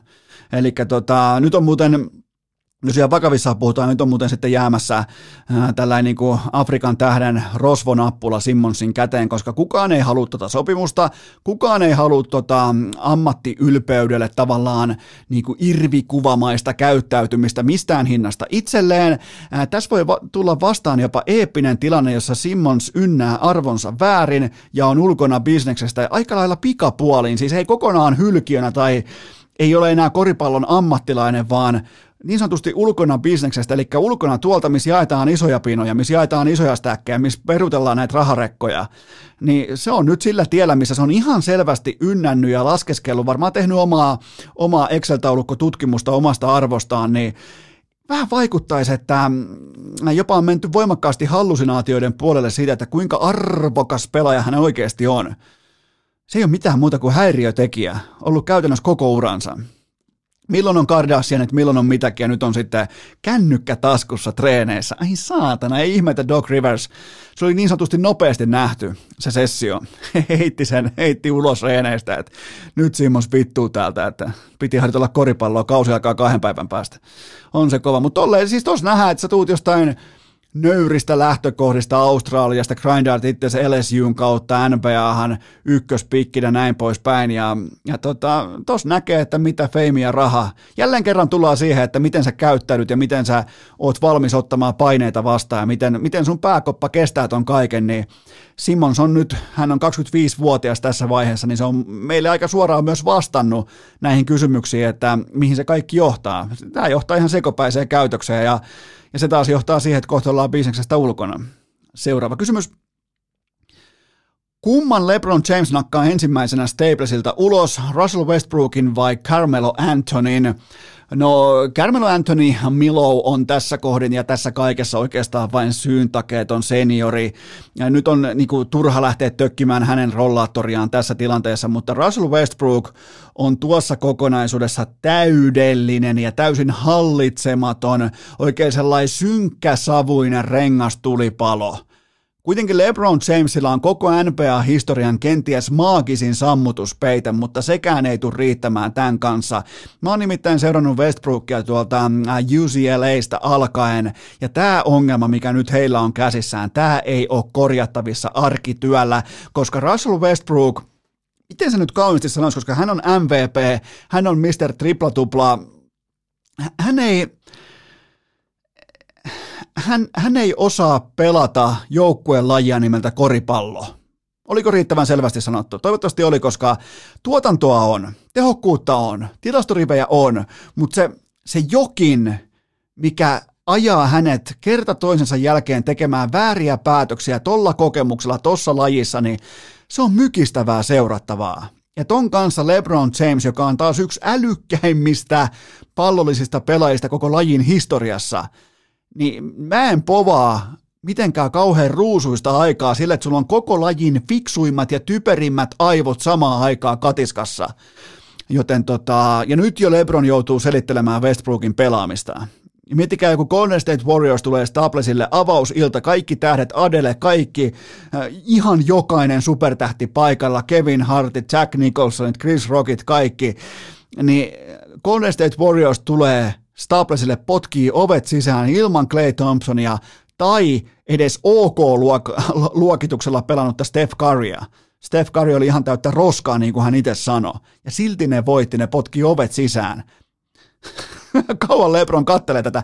Mä veikkaan, että Lebron kattelee tätä mm, vielä tuommoisen kolme ja puoli viikkoa, mutta mä en, mä en siis, mä en ole, mä en ole yhtä niin kuin, en missään nimessä halua niin kuin leimata itseäni edes feikki koripalloasiantuntijaksi, mutta kyllä fiasko on helppo erottaa. Ja ollaan tässä nyt kuitenkin sen verran joukkueurheilua katsottu vuosikymmenien aikana, että tietyt tendenssit jatkuu aina, kuten vaikka se, että sulla on sulla on yksi lajin kaikkien aikojen parhaista ja ennen kaikkea älykkäimmistä pelaajista. Katsoa sitä älykkäintä pelaajaa sillä hetkellä, kun yksi lajin äh, idioottimaisimmista yksilöurheilijoista tekee ratkaisuja, niin kyllä ne ilmeet kertoo, kun siellä nimittäin Lebron katsoo vähän aikaa joi vähän syrjäkarein sitä toimintaa, että mitä helvettiä täällä tapahtuu ja no itse ties, kenet sinne ottaa ja, ja itse on ollut rekrytoimassa ja näin poispäin, joten tota, ei muuta kuin leukaa rintaa ja uutta elokuvaa ulos, jos ei mikään muukaan auta. Seuraava kysymys. Onko Lamelo Ball vain halpa kopio Patrick Laineesta vai miten tähän vaatetuksen ja Lambon komboon pitäisi suhtautua? Mä kirjaan reunaehdon tässä ja nyt. Mikäli sä kustomoit itelles sappineste oksennuksen värisen lambon, niin silloin pitää tapahtua myös parketilla. Tämä on paljon hävyttömämpi auto. Mä laitan tästä kuvan Instagramiin. Tämä on paljon hävyttömämpi kustomointi kuin Patrick Laineen keltainen lambo, joten tota, jos sä kustomoit itselle sappineste oksennuksen värisen lambon, niin silloin sun pitää olla koko kentän MVP joka ikinen ilta ja avausiltana Lamelo Ballin joukkue Hornets yhden pisteen voittoon Indiana Pacersista 31 pistettä, 7 kautta 9 kaukaa, 9 levyä ja seitsemän syöttöä, joten se löysi sen, se löysi sen MVP-formin välittömästi, mikä pitääkin olla minimitavoitteena, jos kantaa tollaisia vaatteita ja tuo, tulee vielä tollasella autolla ää, paikan päälle, joten tota, ja se vaatetuskin oli totta kai siis ää, tätä samaa värikirjoa, eli sappineste oksennuksen värinen. On hurjaa. Patrick Laine tekee piponsa pohjaisia autokustomointeja ja Lamela Ball tekee sellaisella värillä itselleen sekä vaatteita että autoja, että vois muuten kuvitella, vois kuvitella, kun sä oot se Lamelo Ballkin helposti jonain päivän tulee olemaan se, kun mennään sinne äh, tota, palkkanauhassa, mennään sinne yhdeksän figureihin noin niin kuin sopimustasolla, eli sadan miljoonan paremmalle puolelle ihan kevyestikin, niin, tota, äh, niin, niin voisi kuvitella, että et, onko mä väärässä, mutta vois kuvitella, että sä vähän niin kuin kätkisit itseäs, että sä et koko ajan haluaisi, että et, et, et, kaikki tunnistaisi sut ihan mihin tahansa sä koko ajan meetkin, koska urheilijat, koripalloilijat varsinkin, on muutenkin niin perkeleen pitkiä. Jonkun Markkasen sä näet, se kävelee Helsingissä, sä näet sen kilometrin päähän. Niin vois kuvitella, että sä et halua sappineste oksennuksen väristä kustomoitua lamboa vielä niinku alleviivaamaan sitä, että hei, tässä mä meen kun kyseessä on vielä ennen kaikkea ihan niin kuin ultimaattinen superluokan sometähtikin. Mutta voisi kuvitella, että et silloin niinku jotenkin, ainakin mulla on luontainen tällainen itsepresentaatio ja äh, tällainen niinku, jotenkin itse markkinointiaste toteaisi, että hei, liinat kiinni, että et, et mä en halua, että ihan jokainen vielä tämän kaiken lisäksi tunnistaisi mua koko ajan joka paikassa, mutta ei, sappineste oksennuksen välinen lampotallista esiin, ei muuta kuin matsiin. Seuraava ja viimeinen kysymys, onneksi luojan kiitos. Aikamoinen sessio, 43 minuuttia kohta taulussa pelkkiä kysymyksiä. En mä tiedä, onko kellään mihinkään kiire perjantaisin, mulla ei ainakaan Mitä muuten on viikonloppuna? Onkohan mitään? En tiedä. Viimeinen kysymys. Mihin jäi yhteenveto Dota 2 M-finaalista? No linjanveto on se, että ei matumpa mania, ei raporttia. Ei tässä kuitenkaan niin mitään osallistumis osallistumispinssiä tai divisiona viirejä, niitä ei laiteta kattoon, joten jos et voita finaalia, jos et pääse finaaliin, niin ei ole raporttia, ei ole mitään kerrottavaa. Mä en tiedä, kuka voitti. Jos PSG voitti, niin mä laitan sen samalle vihalistalle tota, PSGn jalkapallon kanssa. Kertokaa mulle inboxiin, voittiko PSG vai ei. Äh, tota, Mutta mun tuohon Matumpamanin putoamiseen loppui mun Dotan MM-kisojen intensiivinen lähiseuranta. Äh, pidetään pieni ja sen jälkeen sitten mennään urheilujohtamisen maailmaan. Urheilukääst!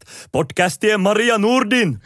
Ai jumalauta, en tiedä pitäisikö olla ihan erikseen huolissaan siitä, että tässä mennään kuitenkin kohti jaksoa numero 400 vähitellen. Enää ei olla mitään junnuja tai ruukieita, tai pitäisi noin niinku keskimäärin tietää tässä kohdin, miten professionaalista kaupallista podcastia tehdään, niin niin se Eno Esko kiikuttaa täysin häpeämättä teille 45 minuutin monologin pöytään. Miettikää, 45 minuuttia. Näiden piti olla niin kuin, äh, jaksoissa numero 24 tai jaksoissa numero äh, kenties vaikka 46. Tämän pitäisi olla niin kuin mahdollista, jopa sallittua, realistista, mutta vielä kun mennään täällä hyvä ettei niin kuin seniorijaksoissa, niin vielä mä painan teille vanhan liiton tyylisen 45 minuuttisen monologin pöytään, joten kaikki te nuoret podcastajat, kaikki te aloittavat podcastajat, niin älkää toimiko näin, jos teillä ei ole siihen varaa. Silloin pitää oikeasti olla stäkkiä, pitää olla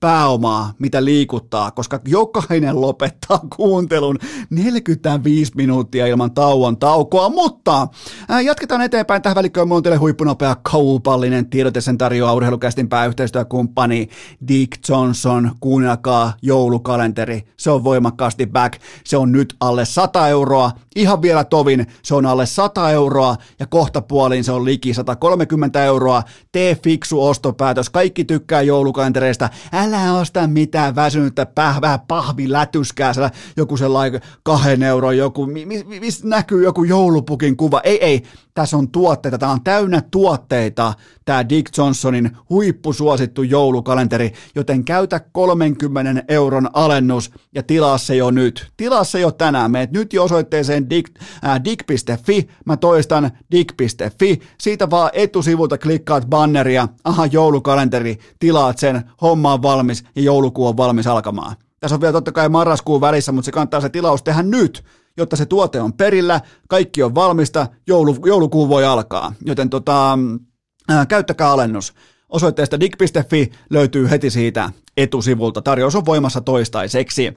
Ää, tähän kylkee myös toinen kaupallinen, ää, kaupallinen yhteistyö, ja sen tarjoaa urheilukästin, urheilukästin toinenkin pääyhteistyökumppani Wilson Koffe, eli ää, kaikkien meidän kummikuuntelijoiden virallinen NHL-tulospiilokahvi. Ää, siellä on nyt sitten, ottakaa talteen, Instagram-arvonta heti aamusta, eli wilsoncoffee.fi on osoite, tai oikeastaan se on wilsoncoffee.fi, Wilson Coffee Fi on tämä tota, IG-tilin nimi, niin siellä arvotaan heti aamusta nyt perjantai-aamuna, siellä arvotaan välittömästi kahvijuna ja todella mukava, siis fantastisen mukava Wilson Coffeen paita, joten menkää hakemaan heti aamusta Wilson Coffeen IG-tili haltuun. Menkää osallistumaan ja muistakaa ne tulospiilokahvit. Ne löydätte myös osoitteesta wilsoncoffee.fi. Muistakaa tukea. Muistakaa ostaa lahtelaisen altavastaajan oikein rakkaudella tehtyä tummaa tuotetta nimeltä Wilson Coffee sopii nimenomaan syksyisiin tummiin iltoihin, pimentyviin iltoihin ja aamuihin, joka keskelle päivää, mihin tahansa syksyä Wilson Coffee. Ai että mikä avioliitto, kaikki tämä. Ja menkää nyt sinne IG-tilille. Me nyt jo, nyt jo jakso seis ennen kuin Kalle Saastet aloittaa. Meet nyt jo välittömästi Wilson Coffeen IG-tilille ja sieltä käy tsekkaamassa. Osallistut siihen arvontaan, niin kaikille lahessa tulee erittäin hyvä mieli, joten menkää tsekkaamaan Wilson Coffeen IG-tili. Siellä on kiva arvonta. Ää, muistakaa myös kaikki urheilukästin fanituotteet, kaikki mm, pipot, hupparit, kangasmerkit, ihan kaikki osoitteesta hikipanta.fi ja nyt Lukon huippumoderni urheilujohtaja Kalle Saalsted. Sysipaskat juoksukengät, alennuskorin tuulipuku, orastava vyötärölihavuus ja kuulokkeissa urheilukääst. On aika toivottaa tervetulleeksi urheilukästiin seuraava vieras. Ja toisin kuin normaalisti urheilukäst ja sen vieraat, niin tämä vieras tässä tapauksessa on myös joskus voittanut jotain, joten tota, ää, Rauman Lukon urheilujohtaja Kalle Saastet, Kalle Killeri Saastet, tervetuloa urheilukästiin. Kiitos paljon. Miten tota, sanotaanko sinua ollenkaan Kalleksi vai onko se ihan vaan pelkästään aina killeri?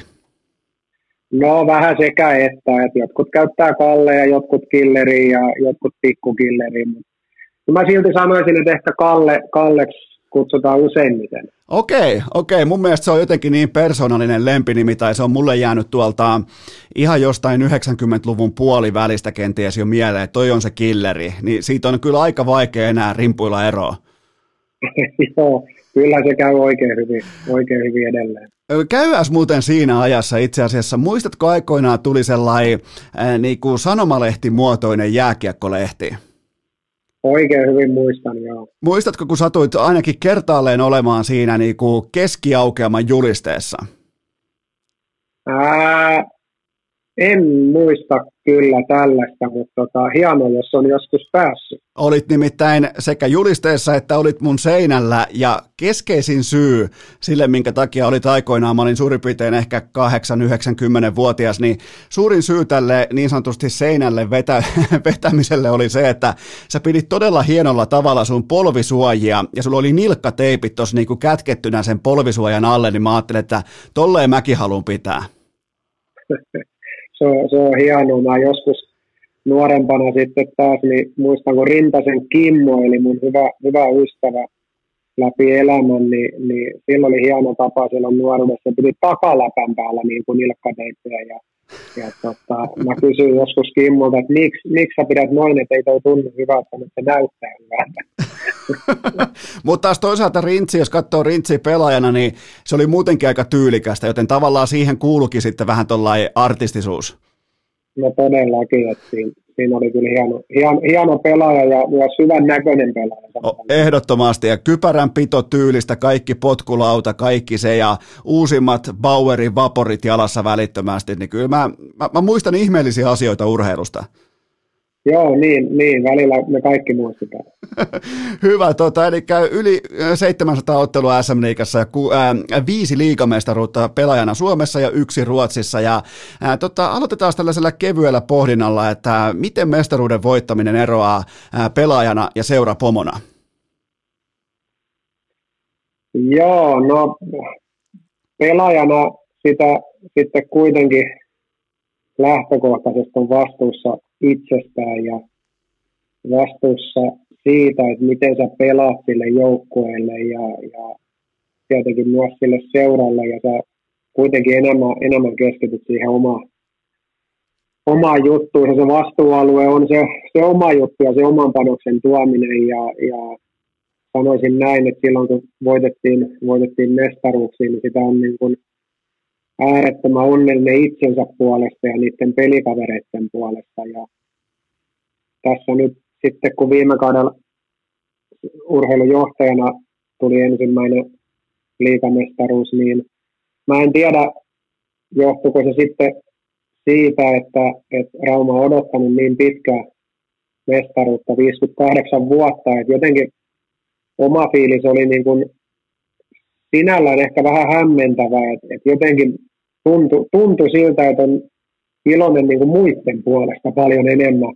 Oli, oli niin onnellinen kaupunkilaisten puolesta. Mä tiedän hirveän määrän ihmisiä, ketä on tuolla ollut 40 vuotta ja 50 vuotta katsomassa. Päin, joka kerta, kun Lukolla on kotipeli. Ja ne, ne tuli siinä mieleen. Meidän huoltaja Seppo Hurme oli 45 vuotta huoltajana, eikä ikinä voittanut mitään. Niin jotenkin ne, ne päivät siinä mestaruuden jälkeen niin tuli Raumalle ja, ja ka, katsoi sitä niin kuin meininkiä, niin, niin jotenkin ehkä se, se ilo oli enemmänkin se ilo, mitä, mitä muut koki.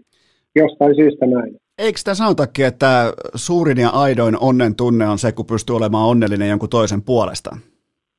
No näin, näinhän sitä sanotaan ja nyt kyllä niin kuin totisesti, totisesti näin kävi. En, en tietenkään kiellä, ettenkö itsekin olisi ollut äärettömän iloinen ja, ja onnellinen ja, ja tota, hyvä fiilis, mutta, mutta mä väitän, että, että suurin osa musta oli onnellinen sitten, sitten kun näki, näki kun onnellisia muut oli.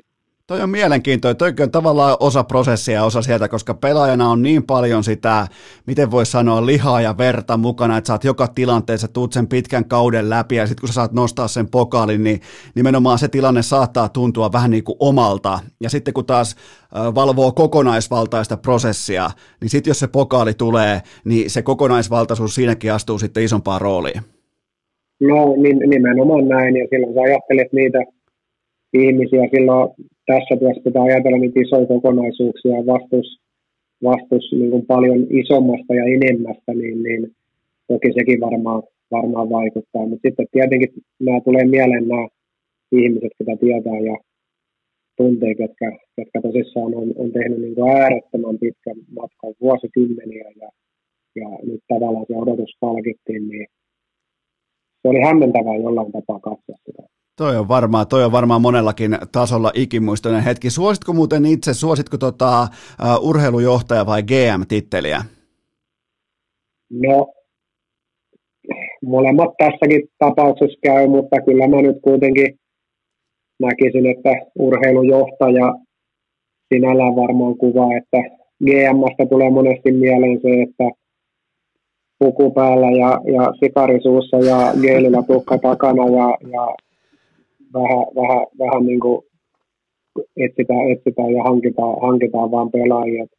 Tavallaan ehkä se urheilujohtaja sinällään on oikeampi, että se on yksi osa työtä tämä liika, liikajoukkojen kanssa olemisessa ja, ja valmennuksen kanssa toimimisessa ja joukkojen kasaamisessa, mutta, mutta sanoisin, että puolet, noin puolet mun työstä on myös ihan, ihan jotain muuta kuin tätä liigaariassa olemista. Niin, eli se urheilujohtaja osuu siinä paremmin kohdalleen. Tuota, mikä noista kuudesta mestaruudesta pelaajana, mikä niistä on ehkä sulle ikimuistoisin tai maittavin? Niin, ne, niitä on aina aika vaikea laittaa, laittaa niin järjestykseen, mutta onhan se nyt varmasti niin, että se ensimmäinen, että sitä kuitenkin sit sitä odotti ja sitä toivoi ja, ja mitä se mahtaisi olla, jos sen voittaisi. Ja sinällään se ensimmäinen on aina, aina ensimmäinen, ensimmäinen mutta että, ehkä mä sen mainitsisin kuitenkin ja sitten, sitten melkein, melkein toisena mainitsisin sen Ruotsin mestaruuden, että, että kyllä, kyllä sekin oli, oli, oli kyllä aika iso asia Jönköpingissä. Että, että, oli hieno, hieno vuosi, että kuitenkin joka peli, siis joka peli on loppuun myyty ja, ja tavallaan se kaupungin, kaupungin vankkumaton tuki sielläkin ja, ja, ja ne juhlat siellä, niin, niin omalla tavallaan kyllä, kyllä varmaan vetää vertoja tähän, tähän Raumaankin, että se, se, se oli myös aika, a, aika hienoa. Toki kaikki muutkin mestarit, kaikissa on aina ollut se oma, oma juttunsa, mutta tota, ehkä mä nämä kaksi kuitenkin mainitsisin, jos, jos jotain sieltä nostaa esiin. tota, Tämä on tiukka kysymys. Kumpi olisi voittanut aikanaan keskinäisen finaalisarjan, sun edustama TPSn dynastia vai Kärppien dynastia? Niin, no tota, se on niin, niin pirun vaikea sanoa. Jotenkin tuntuu kuitenkin niin, että peli kehittyy ja vauhti on kuitenkin tullut lisää vuosien, vuosien varrelle. Tuommoinenkin tommonenkin sitten, sitten vuosien ero, niin, niin jotenkin, jotenkin ehkä tuntuu, että, että jälkimmäinen, jälkimmäinen sitten kuitenkin se kärppiä, mutta en, en osaa kyllä sanoa, että siinä Pepsin, Pepsin joukkue silloin aikoinaan, varsinkin se, oliko se nyt se meidän toinen mestaruus siinä, niin se taitotaso siinä joukkueessa, niin oli varmaan kyllä taitotasoltaan semmoinen, että ei, en ole sen koommin nähnyt kyllä. Niin, ja tokihan tuossa mahtui tuohon sellainen kymmenen vuotta suurin piirtein väliin, että olihan siinä kehitys, lajin kehitys ja evoluutio oli mieletön, mutta kyllä jos pitäisi nostalgisista syistä jompikumpi sanoa, niin kyllä mä sanoisin sen TPSn. No kyllä siinä varmaan siihen, jos ajatellaan, niin kuin, kun on niin vaikeita sit verrata, että, että, että voittako kymmenen vuotta aikaisempi joukkue, niin varmaan aika harvoin kuitenkin voittaa just sen takia, kun se, se pelaajat kuitenkin niin kuin ne nopeutuu ja ne, ne vahvistuu ja ja teknologia kehittyy, mailat, kaikki luistimet, kaikki kehittyy hirveätä, hirveätä vauhtia. Siksi mä ehkä ajattelin, että kymmenen vuotta myöhempi olisi sitten kuitenkin jäänyt voiton, mutta jos ajatellaan niin sellaista, sellaista puhtaasti mennään niin taitoon ja tällaisen, mitä, mitä siinä ehkä Tepsin nimekkäämässä vuodessa oli, niin, niin se siihen, siihen ajanjaksoon oli, oli niin kuin eurooppalaisittain aika, aika täydellinen joukkue. Se, se kuulostaa aika, aika lailla siltä, miten mäkin asiaa muistelen. Ja tota, sä olit todella älykäs sentteri, sä oot nykyään totta kai urheilujohtaja. Ja, ja urheilujohtaja on eittämättä ammentanut pitkin uransa oppia vaikkapa päävalmentajista, ää, seurapomoista näin poispäin. Niin, niin ketkä on sun, nimenomaan sieltä pelaajauralta, niin ketkä on sulle sellaisia tärkeimpiä esimerkkejä vaikkapa johtamistyyleiltä tai vastaavilta tyyleiltä? Niin no, on nähnyt niin monenlaista eri tapaa, että tota, on nähty tosi, tosi suoraviivaisia ja jopa, jopa niin kuin aggressiivisia ja, ja, ja tota, tunnepitoisia valmentajia ja, ja pelaajia. Ja sitten on nähnyt myös toista ääripäätä, varsinkin Ruotsissa, hyvin rauhallisia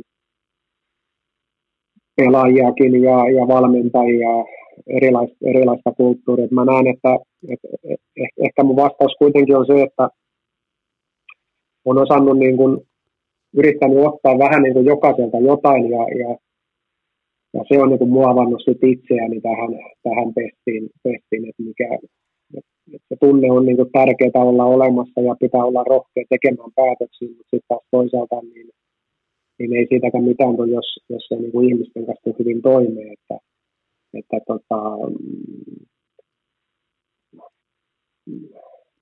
monelta, monelta eri, eri ihmiseltä mä oon saanut vaikutteita ja, ja ehkä, ehkä, ehkä niistä on sitten, niin kuin mä sanoin, niin ehkä mä oon niistä sitten yrittänyt myös ottaa ne niin parhaat, että miksi, miksi, miksi tämä on menestyvä äijä, vaikka, vaikka tämä on niin kuin, tavaltaan aika, aika tämmöinen niin jopa liiankin suoraviivainen ja liiankin kova mutta siinä on kuitenkin hyviäkin puolia. Ja sitten taas toisaalta tuntuu, että toinen saattaa olla niin kuin liiankin rauhallinen, mutta silti se, silti se niin kuin homma toimii.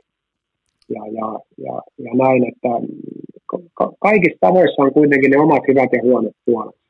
Ja sieltä varmaan nimenomaan se, että pystyy tavallaan suhtauttamaan omat vahvuudet siihen kokonaisvaltaiseen kavalkadiin, mitä urallaan oppii, niin, niin varmaan ainakin pystyy väistelemään sekä miinoja että ottamaan reppusa niitä parhaita elementtejä mukaan, niin, niin aika moni, mun mielestä aika moni fiksu urheilujohtaja niin nimenomaan pystyy noin messiin tai tuolla, niin kun katsoo sitä isoa kuvaa ja ottaa parhaat asiat mukaansa ja sen jälkeen omaa tyyliään menettämättä ottaa ne myös käyttöön.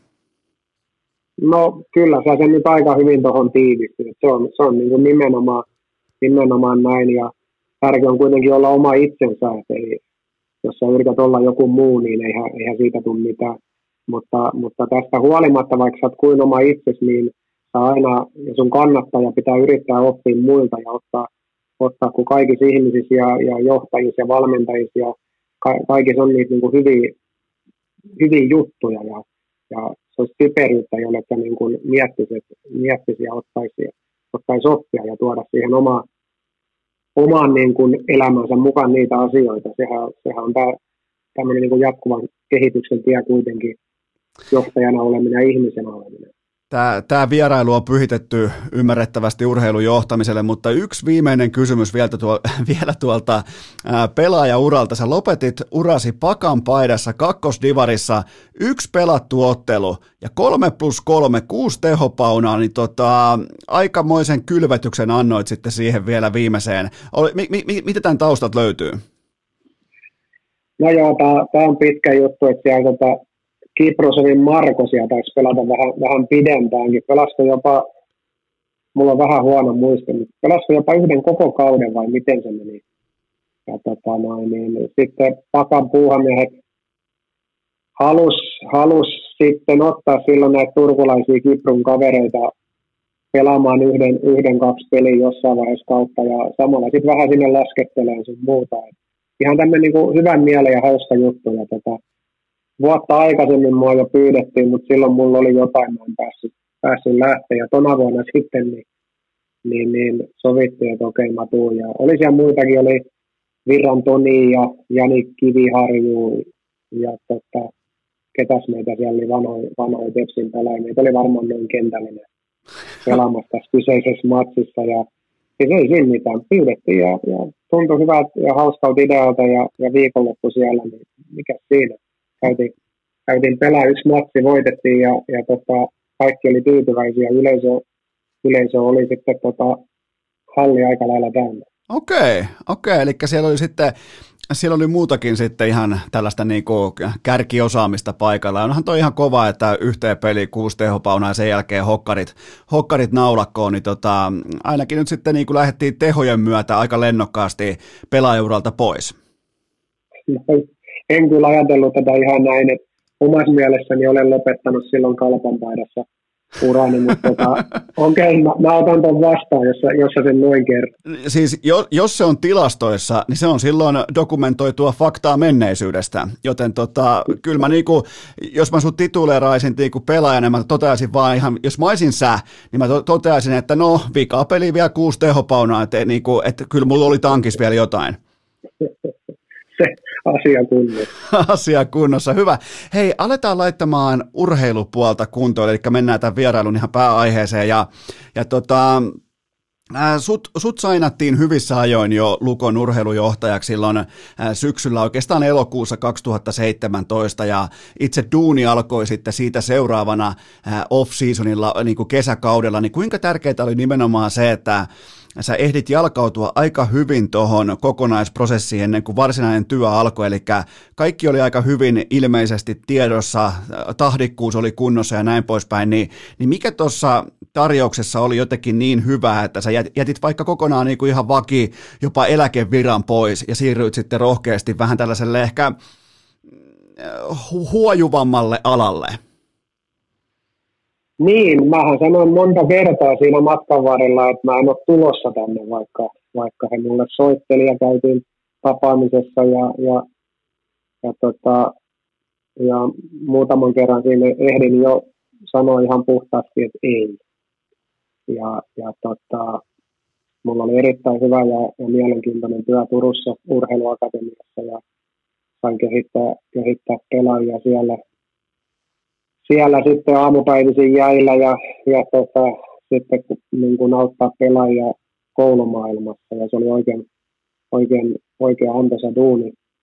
Ja tota, siksi alkuun en ollutkaan hirveän kiinnostunut tästä, tästä työstä, kunnes sitten, sitten aikaa siinä meni ja Raumalta jatkoivat sitten kuitenkin pommittamista ja, ja tota, No mä jossain kohtaa sitä ajattelin näin, että, että kyllä nyt tosi paljon, mutta sinne haluaa, kun kerran näinkin pitkään mun perässä ovat, vaikka mä olen jo ei, ei sanonut muutamaan otteeseen. Ja tota, mikä mut sitten sai vakuuttumaan, niin mut sai sitten vakuuttumaan sen, mitä he tietenkin kertovat Salme Arja ja Timo Rajala ja sitten myös Viran Peksihän oli silloin jo valmentajan Raumalla ja hän kovasti mua sitten ja kannusti, kannusti tulemaan. Ja tota, loppuviimein sitten, kun mä rupesin oikein tätä oikein niin kuin miettimään ja, ja, ja varsinkin se Tari Salmi sai mut sitten vakuuttumaan siitä, että, että jos mä työn otan vastaan, niin, niin työrauha tulee olemaan ja mä saan sitten niin toteuttaa niitä omia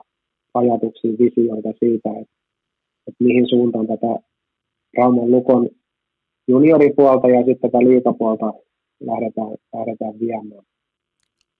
Oli, oliko se... viemään. Ja sitten tämä oli sitten jo varmaan silloin vuonna 2017 al- alkuvuotta tai jotain vastaavaa. Mutta mulla tosissaan sitten jäi, mä en halunnut jättää sitten, sitten kun sen päätöksen loppuviimein tein, että mä tuun, niin missään nimessä mä en halunnut lähteä siltä istumalta, vaan, vaan mä halusin hoitaa, hoitaa vuoden, vuoden tota, loppuun urheiluakatemiassa, tehdä sen ekstra vuoden ennen kuin sitten mun paikalle löydetään mahdollisimman hyvä tekijä, tekijä että mä en missään nimessä halunnut jättää, jättää urheiluakatemiaa tyhjän päälle ja onneksi siihen sitten löydettiin hieno, hieno ja hyvä, hyvä kiekkomies Timo Hirvonen Espoosta, Espoosta sitten mun, mun, mun, paikalle. Ja tämä vuosi sitten, mikä siinä oli vajaa vuosi, niin oli erittäin tärkeä sinälläänkin, että mä pääsin niin tutustumaan ja ottaa selvää ja, ja katsoa, missä, missä jamassa me ollaan. Ja pääsin myös sitten tietenkin, rupesin katsomaan tarkasti liikapelejä ja liikapelejä. Ja sitä kautta pääsin sitten pikkusen vaikuttaa jo siihen ensimmäiseen joukkueeseen. Ensimmäiseen joukkueeseen. Ja, mutta isoin, isoin asia, mitä tänä ennen kuin mä aloitin, niin me tehtiin viiden vuoden urheilustrategia.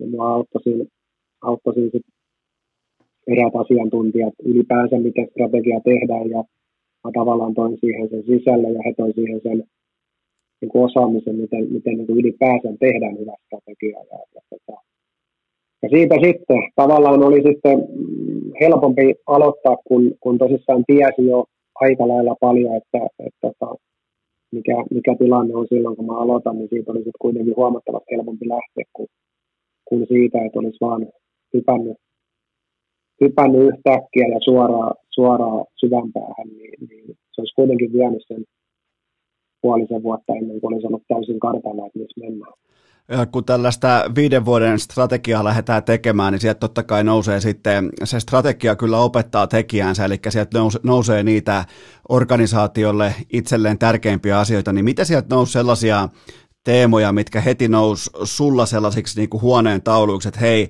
tässä on meidän keskeiset asiat? No, tokihan me, niin kun, jos lähdetään ihan, ihan ensin siitä liikkeelle, että tota, et, kun mä näin niin paljon petrattavaa siinä, siinä olemassa olevassa, että meidän, niin kuin mun mielestä tuolla niin kuin junioripuolella, niin meidän harjoitusmäärät oli, oli aika lailla niin kuin liian, liian matalat ja, ja, ja tota, määrät oli matalat ja se laatuka ei, ei ollut kyllä ihan, ihan sellaista, mitä, mitä itse olisin toivonut ja, ja tota, jos ajatellaan ihan junioripuolta, niin tosissaan halu, halusin sen, sen niin, että me niin parannetaan niin kuin rutkasti tota meidän omaa tekemistä ja sitten myös toisaalta mietittiin niin, että, että, tota, että meidän pitää näyttää, näyttää se, että me parannetaan, jotta me jonain päivänä sitten, sitten muutkin tänne haluaa, haluaa tulla. Et kyllä, kyllä ensimmäinen, ensimmäinen asia niin oli laittaa sitä omaa pesää sitten, sitten kuntoon ja saada, saada tämä arki, niin kuin huippurheilija arjeksi, että, että, että niin kuin oikeasti tämä tehdään, tehdään hommia ja, ja, ja ajateltiin, että, että turha meidän niin kuin huudella mihinkään, niin kuin, että me tehdään hyvin, että meidän pitää näyttää ensin, että meidän tehdään, tehdään asiat hyvin ja, ja, ja siitä lähdettiin tavallaan liikkeelle. Ja isona asiana kuitenkin sitten toivottiin sitä, että, että viidakkorumpu sitten rupeaa soittamaan ja, ja, ja pelaajat kuulee ympäri Suomen, että me tehdään, tehdään täällä hyvin ja, ja sitä kautta sitten me saadaan myös muistakin kaupungeista hyviä, hyviä pelaajia tulevaisuudessa tänne ja, ja siinä mielessä me, mielestäni ollaan kohtalaisen, kohtalaisen hyvin sitten myös, myös onnistuttu, mutta, mutta kyllä se selkeä juttu, että ihan alkuun se, se oma, oma pesä saada kuntoon. Ja sitten kun mentiin tuohon meidän niin kuin liikajoukkueeseen ja, ja tuohon, niin mun mielestä siinä oli pikkusen väärä rakenne siinä meidän liikajoukkueessa, että tavallaan meidän joukkueen runko oli, oli, oli niin kuin plus 30 pelaajia. Eli, eli se niin kuin soti, soti ehkä sitä vastaan, miten mä sen näen, että mä, mä näen, että tänä päivänä niin liikaa rungon kuuluu just olla niitä keski-ikäisiä, keski-ikäisiä pelaajia, jotain liikaa ajatellen ehkä 2226 ehkä se haarukka, missä pitäisi olla se, se keski-ikä ja, ja, ja, ja, sitten molempiin päihin, eli, eli sitten niin kuin nuoria, nuoria pelaajia näiden lisäksi vielä nuorempia, ja sitten myös niin kuin muutamia, muutamia kokeneita ja mielellään niin kuin oikeita kokeneita ei siellä joukkueessa mukana, että meidän piti niin kuin aika, aika, aika, aika paljon nuorentaa myös sitä liikajoukkuetta sitten kyllä. Toi on, kyllä heti, he, heti alkuun. Toi on mielenkiintoinen siitä, että se oli normaalistihan kun Totta kai tämä esimerkki on pikemminkin isosta maailmasta, mutta normaalisti kun tulee vaikka uusi GM tai urheilujohtaja, on laji sitten mikä tahansa, niin heti fokus on se, että kuka on ykkössentteri, kuka on ykkösveskari, kuka on bla bla bla, niin teillä oli aika maltillinen toi tulokulma siihen, että hei, lähdetään sieltä ihan ruohonjuuri pohja, niin kuin pohjatasolta, ja sitten vielä niin kuin pidetään turpa kiinni ja tehdään töitä, kun normaalistihan Suomessa lähdetään helvetinmoiset niin kuin piirtoheitin esitykset, ja että hei, nyt laitetaan tämä homma, että nyt niin kuin alkaa tämä ja tämä prosessi, niin mä tuossa oikein pohdin sitä erikseen, niin, niin ei sieltä hirveästi kuulunut äh, silloin sieltä trauman suunnat mitään uhoa, ja nyt näytöt on taululla, niin ainakin toi niin kuin tulokulman valinta, totta kai nyt on helppo olla jälkiviisas, mutta tota, tulokulman valinta oli kyllä aika lailla oikea tuossa teidän tapauksessa. No joo, kyllä, kyllä se varmaan näin, näin oli, että tota, ja sinällään mennyt, mennyt asiat tietenkin niin kuin ehkä ylikin odotusten ja, ja nopeammin, mitä, mitä uskoinkaan, jos puhutaan ihan, ihan niin kuin menestymisestä. Että et, tota, me voitettiin A-junnojen mestaruus viime kesänä, me voitettiin liigamestaruus, niin en mä olisi kyllä silloin uskonut vielä, että tämä ihan kolmessa vuodessa tulee käymään. Että et tavallaan niin kun ajatus oli, että viidessä vuodessa me niin kun ihan oikeasti kilpailtaisiin mestaruudesta ja meillä olisi niin realistinen mahdollisuus ylipäänsä voittaa mestaruus. Sikäli yllätti, yllätti kyllä niin kuin itsenikin, että, ollaan, ollaan kumminkin päästy aika nopeasti aika paljon eteenpäin tässä organisaatiossa. Toki meilläkin on vielä hurjasti parannettavaa ja tietenkin, tietenkin mutta, mutta tota, joo, ei, ei, ei kai sillä käy kieltäminen, että, että paljon, paljon hyvää kuitenkin ollaan myöskin saatu aikaan. Mä, mä tiedän, että tämä seuraava kysymys äh, kolahtaa sulla ehkä vähän normaali urheilujohtaja syvemmälle, koska sä oot itse maisterismies ja sulla on aina ollut koulutus korkeassa arvossa, niin tota, äh, Lukossa ei viitata kintaalla Aapiselle, siellä ei niinku vitsailla sen, tai siellä ei olla siltä pohjalta junnupelaajat liikenteessä, että päivät pleikkaria ja sitten illalla tehdään hattutemppu ja kaikki on hyvin, vaan, vaan kuinka tärkeänä sulla on nimenomaan omakohtaisesti se, että Lukossa otetaan koulutuspuoli vakavissa. Ja jatkokysymyksenä vielä voit pohtia sitä, että, että eikö Suomessa nyt ihan oikeasti junnuilla ole todella aikaa koululle, koska tuntuu siltä, että jokainen lahjakas junnu toteaa, että hei, koulu tehtiin käydä myöhemminkin, niin mä en osta sitä ajatusta, mutta kerro, kerro miten sä ajattelet tästä kokonais, niin kuin kokonaispaketista? No se on niin selvää, että koulu on mulle henkilökohtaisesti ollut, ollut tärkeä ja, ja pitänyt, pitänyt koulutus, koulutusta hir, hirmu tärkeänä ja se oppi on tietenkin sitten tullut, tullut myös kotipuolesta ja on sitä halunnut viedä myös tietenkin eteenpäin, eteenpäin ja sitten tietenkin toi, toi Turun aika, niin sai sitä käytännössä tehdä seitsemän vuotta, että yritti sparrata ja motivoida ja olla, olla niin kuin nuorten pelaajien lähellä ja, ja kertoa heille, että, että miksi se on tärkeää ja miksi kannattaa nyt yrittää jaksaa, vaikka aina ei olisikaan motivaatio ihan, ihan niin tapissaan. Ja, ja, se on niin selvä juttu, että tota, on myös ymmärrettävää, että lätkäpuoleen ladataan kaikki, mutta ei se silti poissulje sitä, että kyllä, kyllä ihan oikeasti kaikilla on lukiolaisilla on, on aikaa riittävästi käydä myös sitä koulua. Ja kyllä, sitä, kyllä me niin kuin kovasti koitetaan sitä nyt täällä Raumallakin koitottaa jätkille, että, että, että, että ei se ole niin kuin jääkiekossa pois se, että sä käyt, käyt kouluja, vaan, vaan niin päinvastoin, kuin hyvä mieli sulla on. Kun sä saat esimerkiksi toisen asteen opinnot tehtyä, niin, niin sitten voit oikeasti hetken aikaa miettiä, että mitä seuraavaksi. Ja lätkä ammattilaisenakin kuitenkin, niin kyllä näihin päiviin aikaa, aikaa ja ihan riittävästi sitten myös jatko-opiskeluja varten. että ei se, se on kuin huono selitys, että ei mukana olisi aikaa. että se on vaan niin viitsimisestä ja priorisoinnista kiinni. Ja, ja toki me tässäkin nyt yritetään katsoa, meilläkin on nuori, nuoria kavereita, tuossa muutama liikaringissä, ketkä käy lukioon, niin, niin, niin.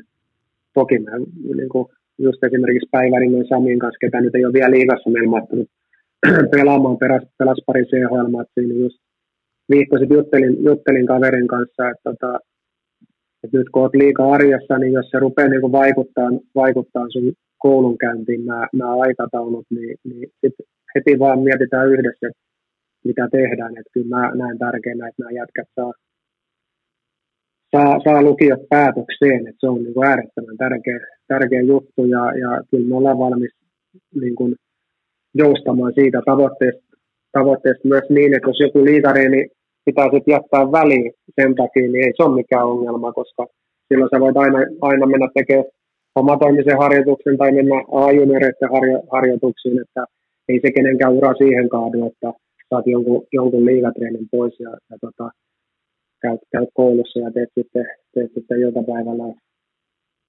juniorijoukkojen kanssa harjoituksia. Tota, järjen käyttö on tässäkin kuitenkin sallittu ja, ja, ja, ja pitää muistaa, että ollaan, ollaan, on meillä myös tietty yhteiskunnallinen vastuu tässä asiassa.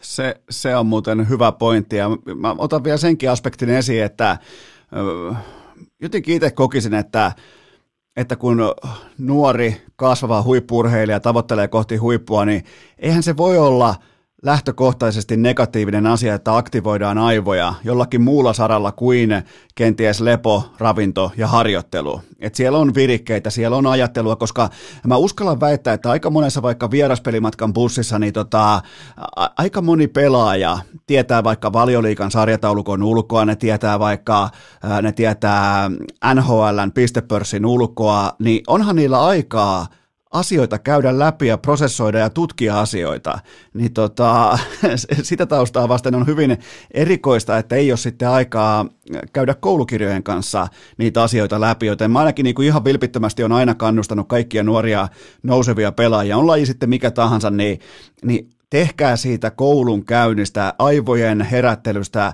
tehkää siitä itselleni vahvuus, niin siitä on paljonkin hyötyä tulevaisuudessa.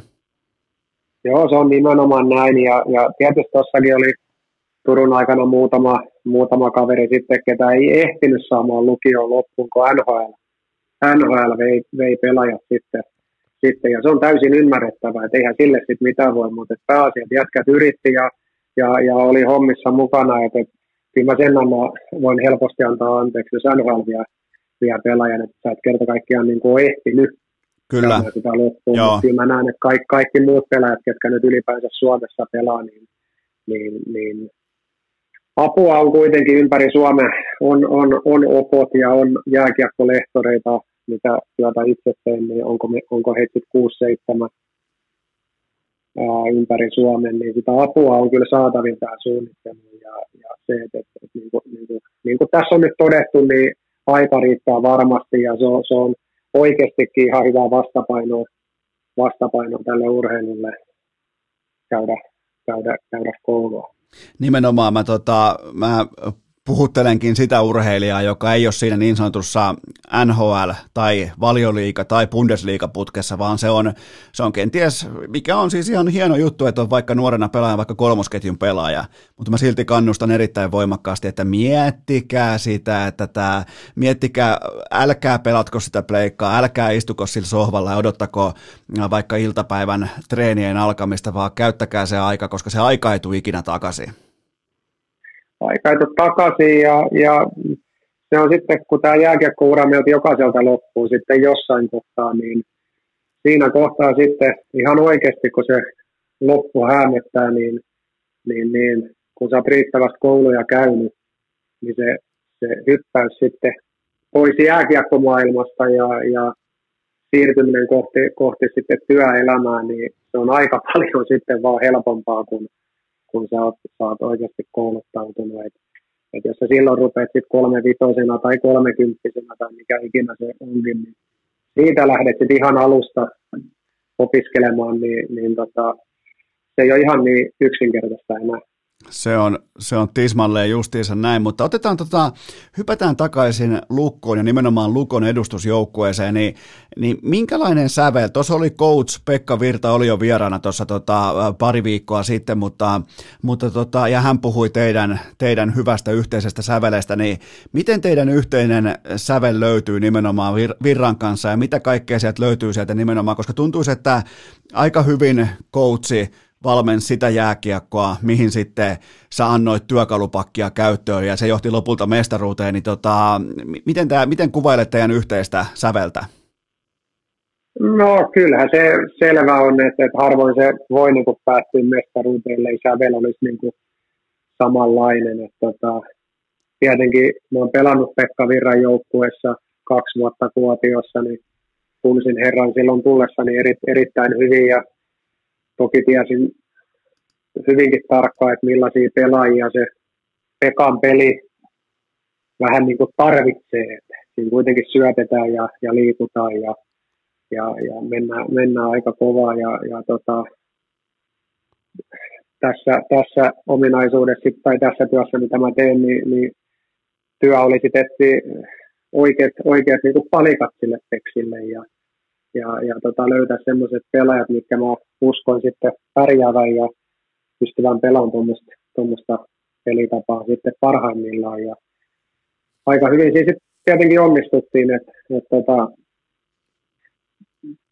että saatiin, saatiin oikeasti sellaiset pelaajat, mitkä, mitkä pystyivät sitä Pekan peliä pelaamaan korkealla tasolla, koska se oli, niin kuin, kyllä mä sen tiesin alusta lähtien, että jos siihen löytyy joukkueelle niin kuin hemmetin hyviä pelaajia, niin, niin niin tota, toi pelitapa on kyllä, on, on kyllä niin kuin hyvä ja, ja kehittävä, kehittävä ja, mutta sen se vaatii, että tota, pelaajat on terveitä ja ne on terveitä päästään ja ni, niillä, on, niillä on kova kunto, että niin siinä pitää olla oikeasti urheilija. Että, tota, luistelumäärä, mitä me tehtiin noin noi vuodet, niin, niin sitä, sitä ei huonokuntoinen pelaaja kerta kaikkiaan niin kuin jaksa eikä, eikä, eikä kestä. Ja tota, niinhän se menee. Tietenkin se on niin kuin äärettömän tärkeää tässä, että tiedät millaista peli se coachi haluaa, haluaa peluttaa ja, ja ylipäänsäkin, ylipäänsäkin niin, niin mulle oli, että mä työtä otin vastaan, niin sinällään myös yksi arvo tietenkin se, että mä Pekan, mutta mä tiesin, että Pekka ajattelee jääkiekosta, miten lätkää kuuluu pelata, niin pitkälti sama, samantyyppisesti mitä minä. Et mä en niinku suostu siihen, että meillä on sellainen joukkue, että se seisoo täällä trapissa, trapissa kotikentällä ja, ja tota, ihmiset haukottelee katsomossa. Et, et kun se, mä, en, niinku, mä en halua ajatella, että semmoista Raumalla tulisi käymään. Niin sen takia niin oli, oli niin kiva etsiä sellaisia pelaajia, koska mä tiesin, että Pekka kai sitä haluaa, että me halutaan niin kuin oikeasti paineistaa koko ajan silloin, kun meillä ei ole kiekkoa, ja sitten kun meillä on kiekko, niin me niin kuin syötellään ja luistellaan ja perustetaan taitoon, taito ja taidokkuuteen toi, toi meidän pelaaminen. Ja, ja tietenkin nyt sitten Pekan jälkeen, kun tuli Marko Virtanen, niin, niin mä tiesin, että Marko Virtanen kuitenkin on, on myös sitä mieltä, että, että tämän tyyppinen peli, vaikka tietenkin on, on tiettyjä eroja Pekkaan, mutta se lähtökohta, se, se näkemystä, että millaista jakoa kuuluu pelata, niin se on kuitenkin saman, samanmoinen kuin Pekalla. Et, et, et, et sinällään niin vaikea, vaikea jos samanlaisia, niin ne, ne niin kuin elementit, mitä me haetaan, niin on, on, on kuitenkin samoja. Mikä tota, to, otan kiinni, että me nähdään SM-liigassa, totta kai me nähdään ainakin mun papereissa aika pelottavan paljon ohilaukauksia äh, pelaajamarkkinoilla, varsinkin kun mennään tuonne isoveden takaa tai sitten Euroopasta hakemaan pelaajia, niin, niin Rauman lukko ei ole suurin piirtein ampunut ohi tuollaiseen kolmeen vuoteen pelaajamarkkinoilla, niin, niin miksi asia on näin ja mitä te teette eri tavalla kuin kenties teidän kilpailijat? No, se nyt on selvää, että aina siihen vaaditaan ripaus onneakin, että, että pelaajat sitten, ketkä tulee, niin sopeutuu ja, ja näin poispäin. No mitä me tehdään eri lailla, niin ehkä ainoastaan yksi asia meidän erottaa tällä hetkellä niin kuin muista liikaorganisaatioista on se, että me myös luotetaan, luotetaan tota, aika paljon, paljon tietokoneeseen ja tietokoneohjelmaan ja me luotetaan siihen, että kun meille tarjotaan pelaajia, niin me ihan ensimmäiseksi, että meillä on Simo, Simo Teperi-niminen henkilö meillä töissä, data-analyytikko, joka sitten me ajetaan käytännössä niiden, ne pelaajat sellaisen tietokoneohjelmiston läpi, mitä meille tar- tarjotaan, ja, ja sen jälkeen sitten jo tavallaan listat lyhenee, lyhenee sen verran lyhyeksi, että niitä jäljellä oleviä pelaajia ehtii oikeasti sitten myös niin katsoa riittävästi. Eli jos tulee vaikka 50 pelaajaa, niin, niin kun ollaan ajettu tietokoneesta läpi, niin niitä saattaa olla jäljellä vaikka 15 mielenkiintoista, niin niihin riittää sitten jo aika silmälläkin, silmälläkin katsoa. Ja, okay. ja tota, tietenkin, tietenkin mulla on sitten ollut Josef Bumenienne myös mun apuna.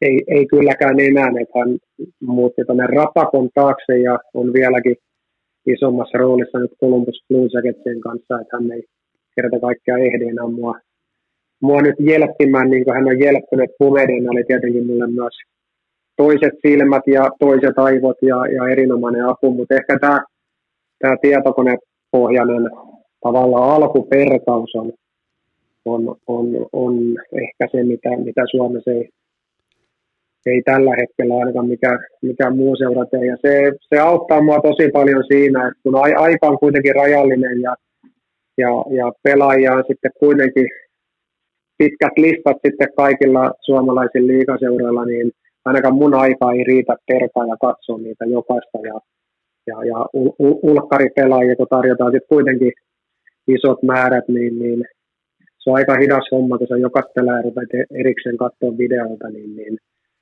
niin tämä, tämä kyllä säästää mun aikaa tosi paljon ja se on osoittautunut myös niin kuin tosi hyväksi työkaluksi ja, ja, ja, tota, ja rehellisesti pitää sanoa, että aika hyvin on pitänyt myös paikkansa, että jos joku on ollut datan perusteella niin kuin tekijä mies, niin, niin, niin ja, ja tällainen pelaaja ollaan sitten hankittu, niin hyvin pojat ovat myös sitten pelanneet. Et, et tota, kaikki kunnia myös tietokoneelle. Toi on mielenkiintoista, koska tota, ja tämä on nyt vasta enemmän tai vähemmän tulossa tuloillaan Suomeen tämä ajattelu, että ja toihan antaa teille ihan uskomattoman niin kuin aikapoliittisen resurssien edun siitä, että te, te ei tarvitse katsoa sata nauhaa. Voi katsoa vaikka kymmenen nauhaa, koska tietää, että mitä tietokone on siivonnut jo sivuun.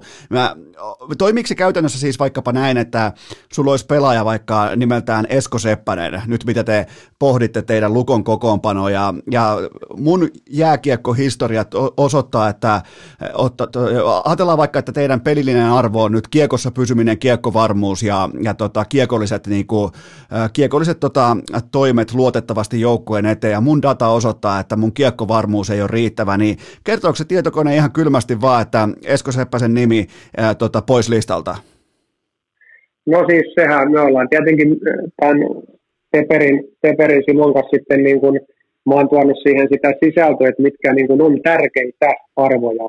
Ja yksi arvo on tosissaan myös tämä, että, että kuinka hyvä pelaaja on kiekollisesti, että kuinka paljon hän tekee kiekollisesti peliä edistäviä ratkaisuja. Ja sitten toisaalta myös se, että minkä verran pelaaja niin kuin söhlää kiekolla, että kuinka paljon niitä tulee niitä tavallaan menetyksiä ja, ja näin, näin poispäin. Ja, ja jos mä nyt etsisin vaikka sentteriä, luotettavaa kiekkovarmaa sentteriä ja ja muuten, muuten data olisi niin kuin ihan ok, mutta sitten tämä kiekollinen malli vaikka, vaikka näyttäisi, että että joo, tekee, tekee hyviäkin ratkaisuja, mutta mut vastavuoroisesti sit äärettömän paljon tekee myös virheitä.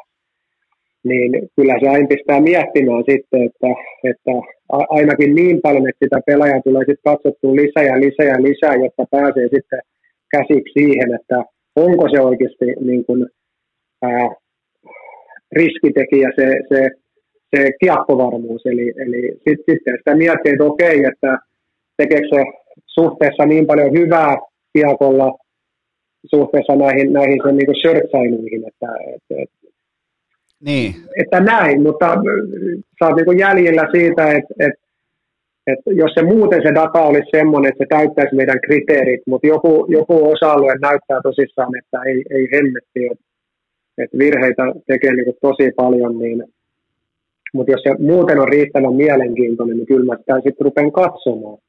Et se on aina sitten semmoinen juttu, että mitä se näyttää ja, ja ketkä pääsee niin sanotusti tiivillä Siivilän läpitteen, läpitteen niin kuin ohi ja, ja, ja, ja ketkä sinne Siivilään sitten jää jäljelle. Ja jos, jos tämä muuten olisi jäänyt Siivilään, niin, niin, niin sitten mä katson, mutta voi olla, että mä tuun saman tulokseen sitten, kun se omilla silmillä, kun se kone, että okei, että kyllä tämä niin paljon tämä tekee niin uhkarohkeita ratkaisuja, että ei, ei, tämä ei ole niin kuin meidän, meidän arvojen mukainen pelaaja. Mä, mä en niin usko, että tästä mä riittävän hyötyä, niin sitten, sitten se unohdetaan ja katsotaan seuraavaa.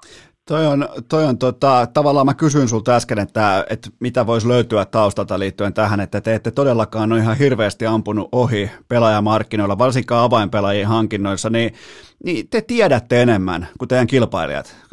Vähän kuulostaa, niin kuulostaa hyvin yksinkertaisesti siltä, että teillä on niin paljon syvää dataa, edistynyttä tilasto, tiedettä teidän käytettävissä. Että tiedätte, että jos nyt sieltä tulee vaikka 60 pisteen mies, että niin teitä ei kiinnosta välttämättä ne pisteet lainkaan, vaan että mitä niiden takaa löytyy, miten ne on syntynyt, miten ne, miten ne jakautuu YV, AV, mikä on kiekohallintaprosentti keskialueella, kuinka paljon tulee menetyksiä vastustajan sinisellä, kuinka paljon bla bla bla, niin teillä on se kaikki käytössä välittömästi, ja tämä johtaa ainakin mun tällaisen niin kotisohva fani ajattelun pohjalta siihen, että teillä on yksinkertaisesti, teillä on vaan enemmän dataa, johon te voitte nojata tärkeimmissä palkkauksissa ja siitä syntyy teille kilpailuetu? No näin mä sen haluan ajatella.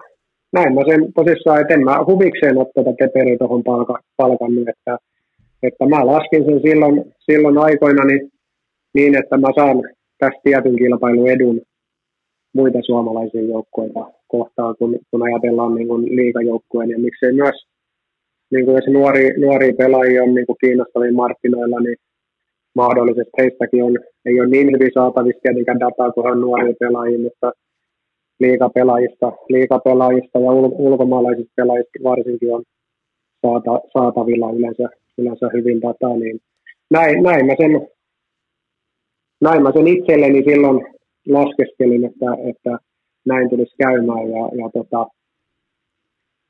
ehkä se ehkä siinä jotain, jotain totuutta sitten on, on tässä. Otatko vastaan titteli, jos mä tit, tituleeraan Lukon mestaruutta, mä tituleeraan, tituleeraan sitä Moneyball-mestaruudeksi, niin otatko vastaan? No ei se nyt ihan niinkään ole, mutta ymmärrän kyllä hyvin, mitä, mitä, mitä, mitä haet takaa, mutta tota, tietty, tässä on semmoinen, että et, ajatellaan tiettyjä pelejä, meillä ei ole kuitenkaan se kovin budjetti, että me ollaan, me ollaan kärkipäässä, meillä on yleensä pelaajapudjetti Suomen mittakaavassa on neljä, neljänneksi tai viidenneksi se on tässä yleensä, ainakin mun aikana ollut, niin, niin jollain tapaa niin kuin pitää yrittää löytää niitä pelaajia sitten. Kuitenkin, kun kyllähän kaikki tietää niin kuin ihan kärkipelaajat, että siitä ei ole, siitä ei ole varmaankaan kysymys, eikä niihin välttämättä tarvita mitään tietokonetta, kun ne, jotka on kaikille tuttuja, mutta sitten jos mennään tuonne ulkomaille, niin, niin tota, tietenkin sitä yrittää niin kuin löytää, löytää sellaisen pelaajan, joka, joka sitten niin kuin osoittautuu täällä paremmaksi pelaajaksi kuin mitä, se, mitä mahdollisesti hänen palkkaa. Et on meilläkin tuossa tota, tähänkin kauteen hankittu, hankittu, hankittu sellaisia pelaajia, mit, mitä me toivotaan, että et, tota, et, on sitten huomattavasti parempia kuin, kuin mitä vielä tuo ensin, varsinkin ensimmäisen kauden palkka on. Et ei ole vielä sellaisia niin kuin jätti, jättinumeroita tai, tai, tai hirmuisia läpimurtoja vielä tehnyt, mutta mut meidän laskujen mukaan niin tällä pelaajalla on kaikki ne ainekset olemassa siihen läpimurtoon. Se on tavallaan sitä, sitä yritystä voittaa se, se markkina. Kyllä, markkinan piittaamista datan voimin. Se on ihan siis, se on keskeisin talousoppi ja, ja tota, sillä se, sillä se niin kuin kapitalismi pyörii ja on pyörinyt aika, aika kauan. Mä, mä jotenkin henkilökohtaisesti mä oon todella iloinen siitä, että, että jopa tällainen niin kuin vähän jäärä jääkiekko, niin kuin jääkiekko-ihmiset, ja sullakin on, sulla on nimenomaan niin kuin pelaajana voitettu kuusi mestaruutta ja näin poispäin, niin silti sä oot eturintamassa ottamassa tätä uutta tietoa, uutta dataa ja uutta tällaista vastaan, niin mä tykkään siitä, että jääkiekko vihdoinkin ymmärtää sen, mitä on ymmärretty ajat sitten jo NFLssä, NBAssa, näin poispäin, että, ja varsinkin baseballissa, että, että ne numerot ei ole mistään niin kuin hatusta vedettyjä, vaan ne on tallenteita menneisyydestä. Ja kun sitä otantaa on riittävästi, niin on hyvin todennäköisesti myös jonkinnäköinen niin kuin kompetenssi tehdä johtopäätöksiä. Niin tota, ja pelaajamarkkinoillakin, jos saat 50 tai 60 tonnilla vaikka saat pelaaja, jonka tuotanto on yhtä kuin 90 000 euron pelaajan tuotanto, niin se on, se on se, millä, kun te, te ette kuitenkaan pysty sitten ihan niin kuin sanoit, te ette pysty ihan kärkibudjetilla operoimaan koko liikassa, niin sieltä se kilpailuetu syntyy, ja jotenkin tämä mun mielestä on tosi mielenkiintoinen aihe, ja, ja, ja, ja hienoa, että, hienoa, että rautat tota, niin kuin data Excel-taulukon vähän niin kuin kantta meille kuuntelijoille ja kaikille, että, että noin, se on, noin se prosessi on mennyt siellä. Joo, näin, näin se yleensä menee, että ensin me ajetaan tosissaan tietokoneen läpi, ja, ja sen jälkeen sitten vasta niin otetaan otetaan silmät käyttöön. Et ihan varmasti niinkin käy, että jokunen pelaaja tällä tavalla menee ohi, mutta, mutta se riski tässä kannetaan, että nähdään kumminkin, että niitä etuja, etuja on sitten kumminkin huomattavasti enemmän kuin, kuin mahdollisesti niitä haittoja, joku, joku menisi ja tippuisi siivillä läpi ja menee jonnekin muualle ja, ja, ja onnistuu. Niin toki niitäkin varmasti on, mutta väitän, että suurin osa niistä potentiaalisista niin hyvistä pelaajista kuitenkin, kuitenkin niin kuin jää, jää meidän haaviin sikäli, että me niin kuin ruvetaan ottaa niistä enemmän selvää ja ruvetaan sitten silmällä katsoa. Tietenkin mitä, mitä, mitä data ei kerro, niin on pelaajan luonne ja se on äärimmäisen tärkeä, Kyllä. tärkeä asia, mutta se on sitten tietenkin myös sitä perushommaa sitten, että sitten sit pitää aina ottaa se puhelin käteen ja soitella ihmisille ja ottaa selvää, että millainen, millainen kaveri tämä on, millainen joukkuekaveri, onko tämä kova kilpailija ja ja, ja näin poispäin, mutta tota, se on sitten oma juttunsa. Tämä on kyllä hieno, miten Lukko hakee kilpailuetua nimenomaan löytämällä plusmerkkisiä pelaajia, missä muut kenties niitä ei pysty löytämään. Mutta tota, vielä ihan pari kysymystä liittyen tähän Lukon, Lukon tota mestaruuteen johtaneeseen prosessiin. Niin mikä oli sulle sellainen hetki tai tilanne, kun sä ajattelit, että okei, tämä työ nyt tässä, tämä johtaa väistämättä – ei se, ei, mikään ei ole koskaan varmaa, mutta milloin tuli sellainen ensimmäinen tunne, että okei, että nyt me ollaan mestaruuden tiellä? No itse asiassa se tuli kyllä vuotta aikaisemmin, että et, et, me ruvettiin joulun jälkeen silloin kausi 1920, niin me pelattiin niin kuin äärimmäisen hyvää, hyvää lätkää ja kerättiin sitten joulusta kevääseen selkeästi enemmän pisteitä kuin mikään muu liikajoukko ja noustiin sitten jo runkosarjan kakkoseksi ja, ja, ja tota, sitten runkosarjan, mä en nyt muista, että oliko, juu, me taidettiin pelata jokainen peli vai jäikö yksi peli pelaamaan silloin, oliko sitten maaliskuuta 20, kun tuli tämä meidän kaikkien vihaamo korona ja, ja keskeytti pelit siihen, siihen paikkaan, niin kyllä mulla silloin oli jo jokunen viikko siitä, siitä siitä, si, si, siinä vaiheessa oli semmoinen olo, että ihan oikeasti, että jos joku meidät voittaa neljä kertaa seitsemästä pelistä, niin ihme on, että oli peli niin hyvässä jamassa ja pelattiin niin hyvin, että mä vahvasti kyllä uskoin, että me tullaan, tullaan niin kuin pääsee finaaleihin ja, ja usko oli vahva. Sitten tuli tosissaan korona ja kausi loppu siihen ja harmitus oli tietenkin kova, kova koska, koska silloin oli semmoinen olo, että olisi niin kuin hyvä mahdollisuus voittaa. Mutta sitten me saatiin pidettyä kumminkin viime kauteen niin iso kasa meidän avainpelaajia ja, ja saatiin sitten jokunen pelaaja tietenkin lähti ja, ja näin, ja saatiin nekin korvattua oikein hyvin, ja valmentaja aloitti neljättä vuotta, niin oli, tavallaan se pohja oli niin vahvaksi rakennettu, että kyllä se koko viime kausi oli semmoinen olo, että meillä on äärettömän hyvä, hyvä mahdollisuus tänä vuonna, jos vaan niin kuin pelaajat pysyy ehjänä tietenkin meillä kävi siinä se paha tilanne tosissaan, kun päävalmentaja Virta sitten sairasti sen vakavan koronan ja, ja jopa tehohoidossa oli, oli sitten pitkä, pitkän pätkän, niin se toi mutkia, mutkia sitten matkaa monellakin tavalla, että et, et, tota, ei pelkästään jääkiekkoillisesti, vaan, vaan tietenkin muutenkin, kun päävalmentaja, joka on pitkään täällä ollut ja tehnyt äärettömän hyvän työn, niin on sitten yhtäkkiä siellä kuoleman kielessä, niin, niin se, oli, se oli vaikeaa aikaa. Siitä huolimatta pystyttiin vielä voittamaan suurin osa peleistä, mutta ihan ei pelattu niin hyvin, hyvin sitten kuin Pekka aikana. Ja, ja sitten taas kun Pekka sieltä sitten onneksi, onneksi pikkuhiljaa sitten kaikki rupesi näyttämään paremmat ja Pekka pääsi pois teholta ja pääsi pikkuhiljaa pois sairaalasta ja, ja, ja siitä sitten taas niin joukkojen pariin, niin uudestaan sitten tuli sellainen, sellainen hyvä fiilis ja varmaan koko organisaatiolle, pelaajille ja meille kaikille, että tota, kaikki on niin sanotusti taas suht normaalisti, niin, niin, niin, ei muuta kuin usvaa putkeen, niin uskoin kyllä, että jos me pystytään pelaamaan niin kuin suht parhaalla tasollamme, niin meillä on oikein hyvä mahdollisuus voittaa. Ja, ja tota, niin siinä sitten viime kaudella kävi.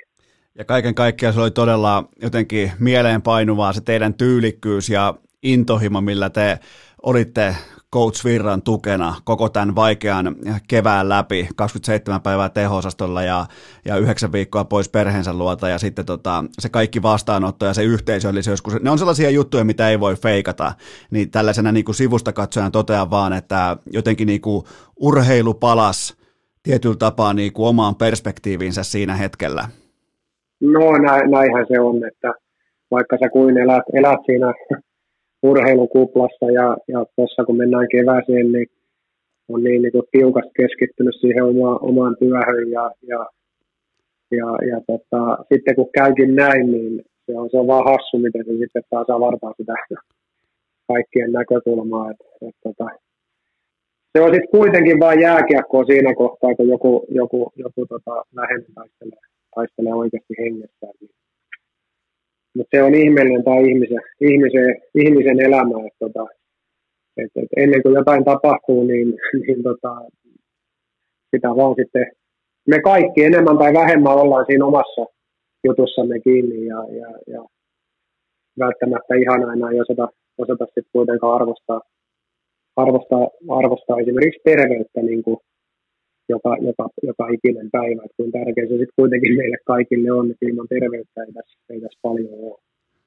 Se on, se on tismalleen justiinsa näin. Ja tämän, tämän tota, vierailun tavoitteena oli oppia Rauman lukon kokonaisvaltaisesta prosessista. Ja, ja ainakin mulle tuli, mulle tuli todella paljon uutta tietoa nimenomaan liittyen siihen, että miten toi on rakennettu ja mitkä oli niin kuin lähtökohdat, kaikki pohja-arvot ja näin. Ja ennen kaikkea, ennen kaikkea toi dataosio oli jotenkin todella kiehtovaa, joten mulle ei ole Mulla ei ole tänne enempää, mutta y- yksi tällainen loppukevennyskysymys mulla on, ja, ja se on se, että kun sä sanoit äsken, että äh, ymmärrettävästi keväällä 2020 korpes pahemman kerran, kun korona vei koko kauden, äh, vei koko kauden pois sitten ja tuntui siltä, että olisitte voittanut mestaruuden, niin mulla on silti niin kuin takautuvasti hyviä uutisia, että äh, Rauman Lukko voitti urheilukästin simulaatiomestaruuden, joten tota, aiheuttaako tämä mitään, niin kuin, lähdetäänkö käymään torilla vai tota, otatko vaan ihan neutraalisti vastaan? Otetaan ilolla vastaan, mutta kuitenkin sen verran neutraalisti, että ei, ei, ei silti torilla vielä ihan, ihan se tota, voititte vielä ihan ylivoimaiseen sävyyn sen, sen kyseisen simulaatiomestaruuden, mutta tota, äh, Kalle Saastet, urheilujohtaja Saastet, tämä oli, tämä oli hieno keskustelu ja oli mukava vähän kuulla tästä, tästä teidän prosessista ja mulle ei ole Mulla ei ole mitään muuta kuin, että kiitoksia, kiitoksia sulle tästä ja kaikkea parasta sinne Rauman suuntaan. Kiitoksia, kiitoksia paljon. Terveisiä kuuntelijoille. Urheilukääst! Mikäli tämä jakso ei ollutkaan odotuksiin nähden täysi fiasko, niin suosittele kästiä yhdelle ystävällesi. Kosolti vielä kiitoksia huippuluokan modernille urheilujohtajalle, mutta nyt kuitenkin liikutaan seuraavaan aihepiiriin, joka on totta kai NFL kohdepoiminnat viikko numero seitsemän. Tähän saakka koko sesonkin ollut todella raskas, se on ollut todella tappiollinen, se on mennyt aivan päin persettä. Oikeastaan siis yhtään tätä huonommin ei voi pikata enää NFL, koska ää, sekin alkaa olla jo todella, ää, niin kuin todella epätodennäköistä vetää pahemmin vituiksi kuin mä olen vetänyt tällä kaudella. Eli kuusi viikkoa takana, tällä hetkellä ollaan tilanteessa 6 kautta 17. Se on fiasko. Se on siis, mä oon käynyt nämä numerot läpi teille keskiviikon jaksossa. Ei selityksiä, ei tekosyitä, ei mitään muuta auta kuin laittaa toisto sisään. Muistakaa Kulpetin 10 euron ilmaisveto joka viikko NFL. Mennään ensimmäiseen kohteeseen, joka on yhtä kuin Tennessee Titans plus 6. Ne isännöi Kansas City Chiefsia sunnuntai-iltana kello 20.00 huippumatsina menee. Ainakin mun, mun kirjanpidossa menee ihan huippumatsina. Mun mielestä tosi mielenkiintoinen matchup, mutta itse siihen asiaan mä koitan pitää tämän osion nyt aika lailla tiiviinä. Mä en lähde rönsyilemään. Mä yritän muutenkin, mä yritän tiivistää äh, siten, että mulla on se selkeä pointti, mitä mä ootan ottelulta tapahtuvaksi. Ja, ja niin kuin lähdetään yksittäisen pointin kautta rakentamaan, tekemään voitollista viikkoa. Joten Tennessee Titans plus kuusi paunaa siitä syystä, että Derrick Henry tulee juoksemaan Chiefsin sielusta ja linjasta läpi koko ajan, aina kun se haluaa. Kukaan ei pysty tekemään sille yhtään mitään, ja tämä tulee pitämään Patrick Mahomesin aika voimakkaasti sivurajalla. Mä otan pallonhallintaa, että se on suurin piirtein, ne ei nyt varmaan 40-20, mutta se on 35-25 Tennesseelle tässä ottelussa. Kansas Cityn juoksupuolustus on koko liikan kolmanneksi heikoin ja se on päästänyt peräti yhdeksän touchdownia maata pitkin tässä vaiheessa. Ja tähän voi lisätä vielä senkin, että Chiefsin heittopuolustus on samaten NFLn kolmanneksi luokattomin, joten siinä on Ryan Tannehillillä ja ää, tota, mm, siinä on Vittu kun meinaa, me meinaa tota, loppu ääni kesken, kun oli niin pitkä toi, äh, oli, oli niin, niin mykistävä toi äh, tota, kysymys- ja vastaussessio, mutta siellä on siis, äh, siellä on Julio Jonesia, siellä on kumppaneita, siellä on vaihtoehtoja, siellä on jokaiseen lähtöön nyt sitten tänne hillille myös heittohyökkäyksen tiimoilta, mutta kyllä tämä kuitenkin, tämä kaikki perustuu siihen, että Derrick Henry tulee juoksemaan Kansas Cityn yli, ja vielä se, että Kansas Cityn puolustus sallii tilanteen, jossa 48 prosenttia vastustajan driveista päättyy pisteisiin, joten tota, kotihurmos, lajin merkittävin running back, kotipisteet ja sivurajalla mököttävä Patrick Mahomes ja hänen idioottiveljensä. Joten mun lopputulosheitto on se, että Tennessee yllättää se yllättää tähtisikermän äh, numeroin 31-28. Äh, seuraava kohdepoiminta on yhtä kuin New England Patriots äh, miinus seitsemän pistettä. Heille tulee kotikentälleen vastaan New York Jets. Tämä on sunnuntai kello 20 ja kyllä se on vaan kylmä fakta, että kun Bill Belichickillä silloin ruukie vastassa, niin se ruukie tuhotaan, jos se pelaa pelirakentajan pelipaikalla niin kuin Jack Wilson ää, pelaa tai ainakin yrittää pelata. Mä povaan Jack Wilsonille ihan siis vastaan sanomatonta fiaskoa, korpivaellusta, tällaisen orastavan toiveikkuuden jälkeen.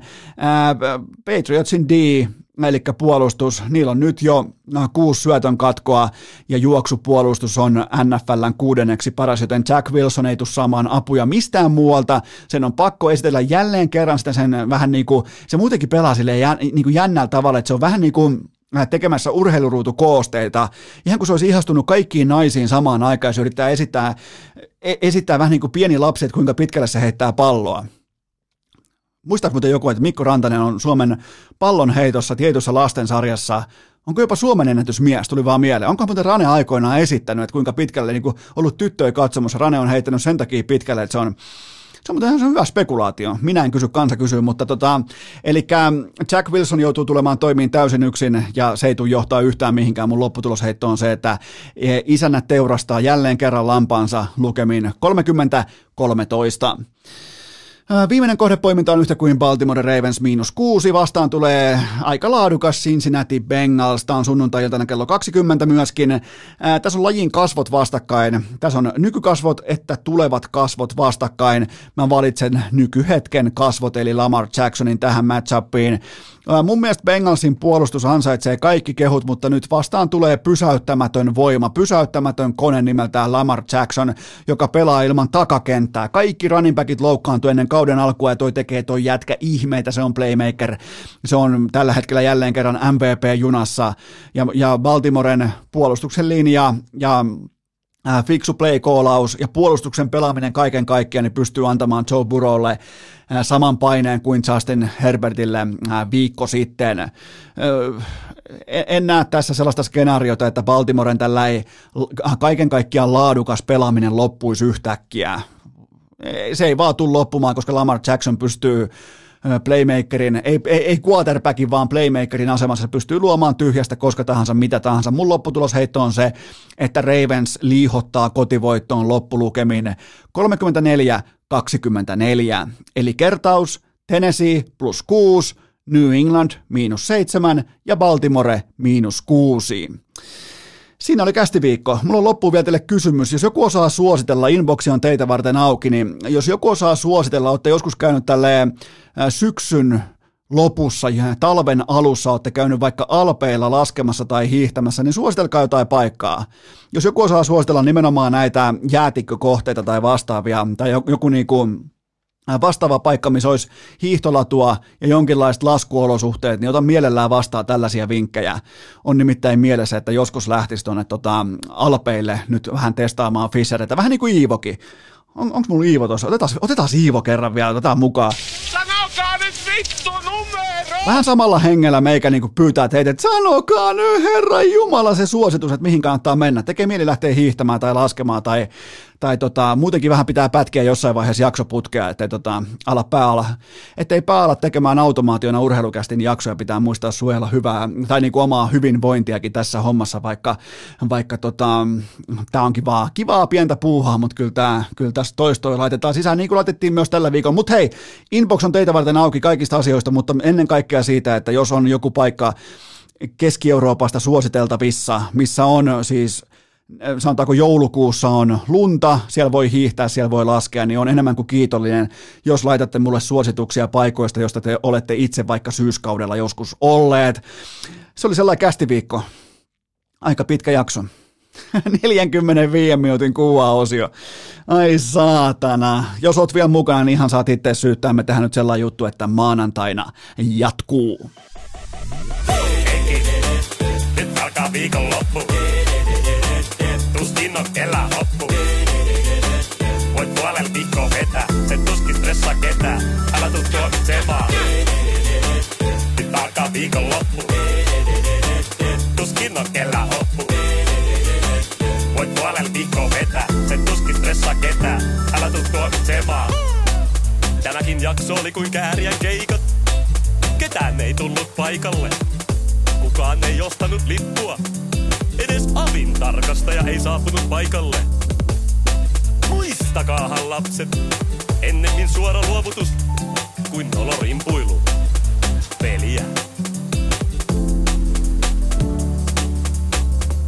Vaatetomero tyhjenee. Onko äänitys päällä? Kuuleeko kukaan?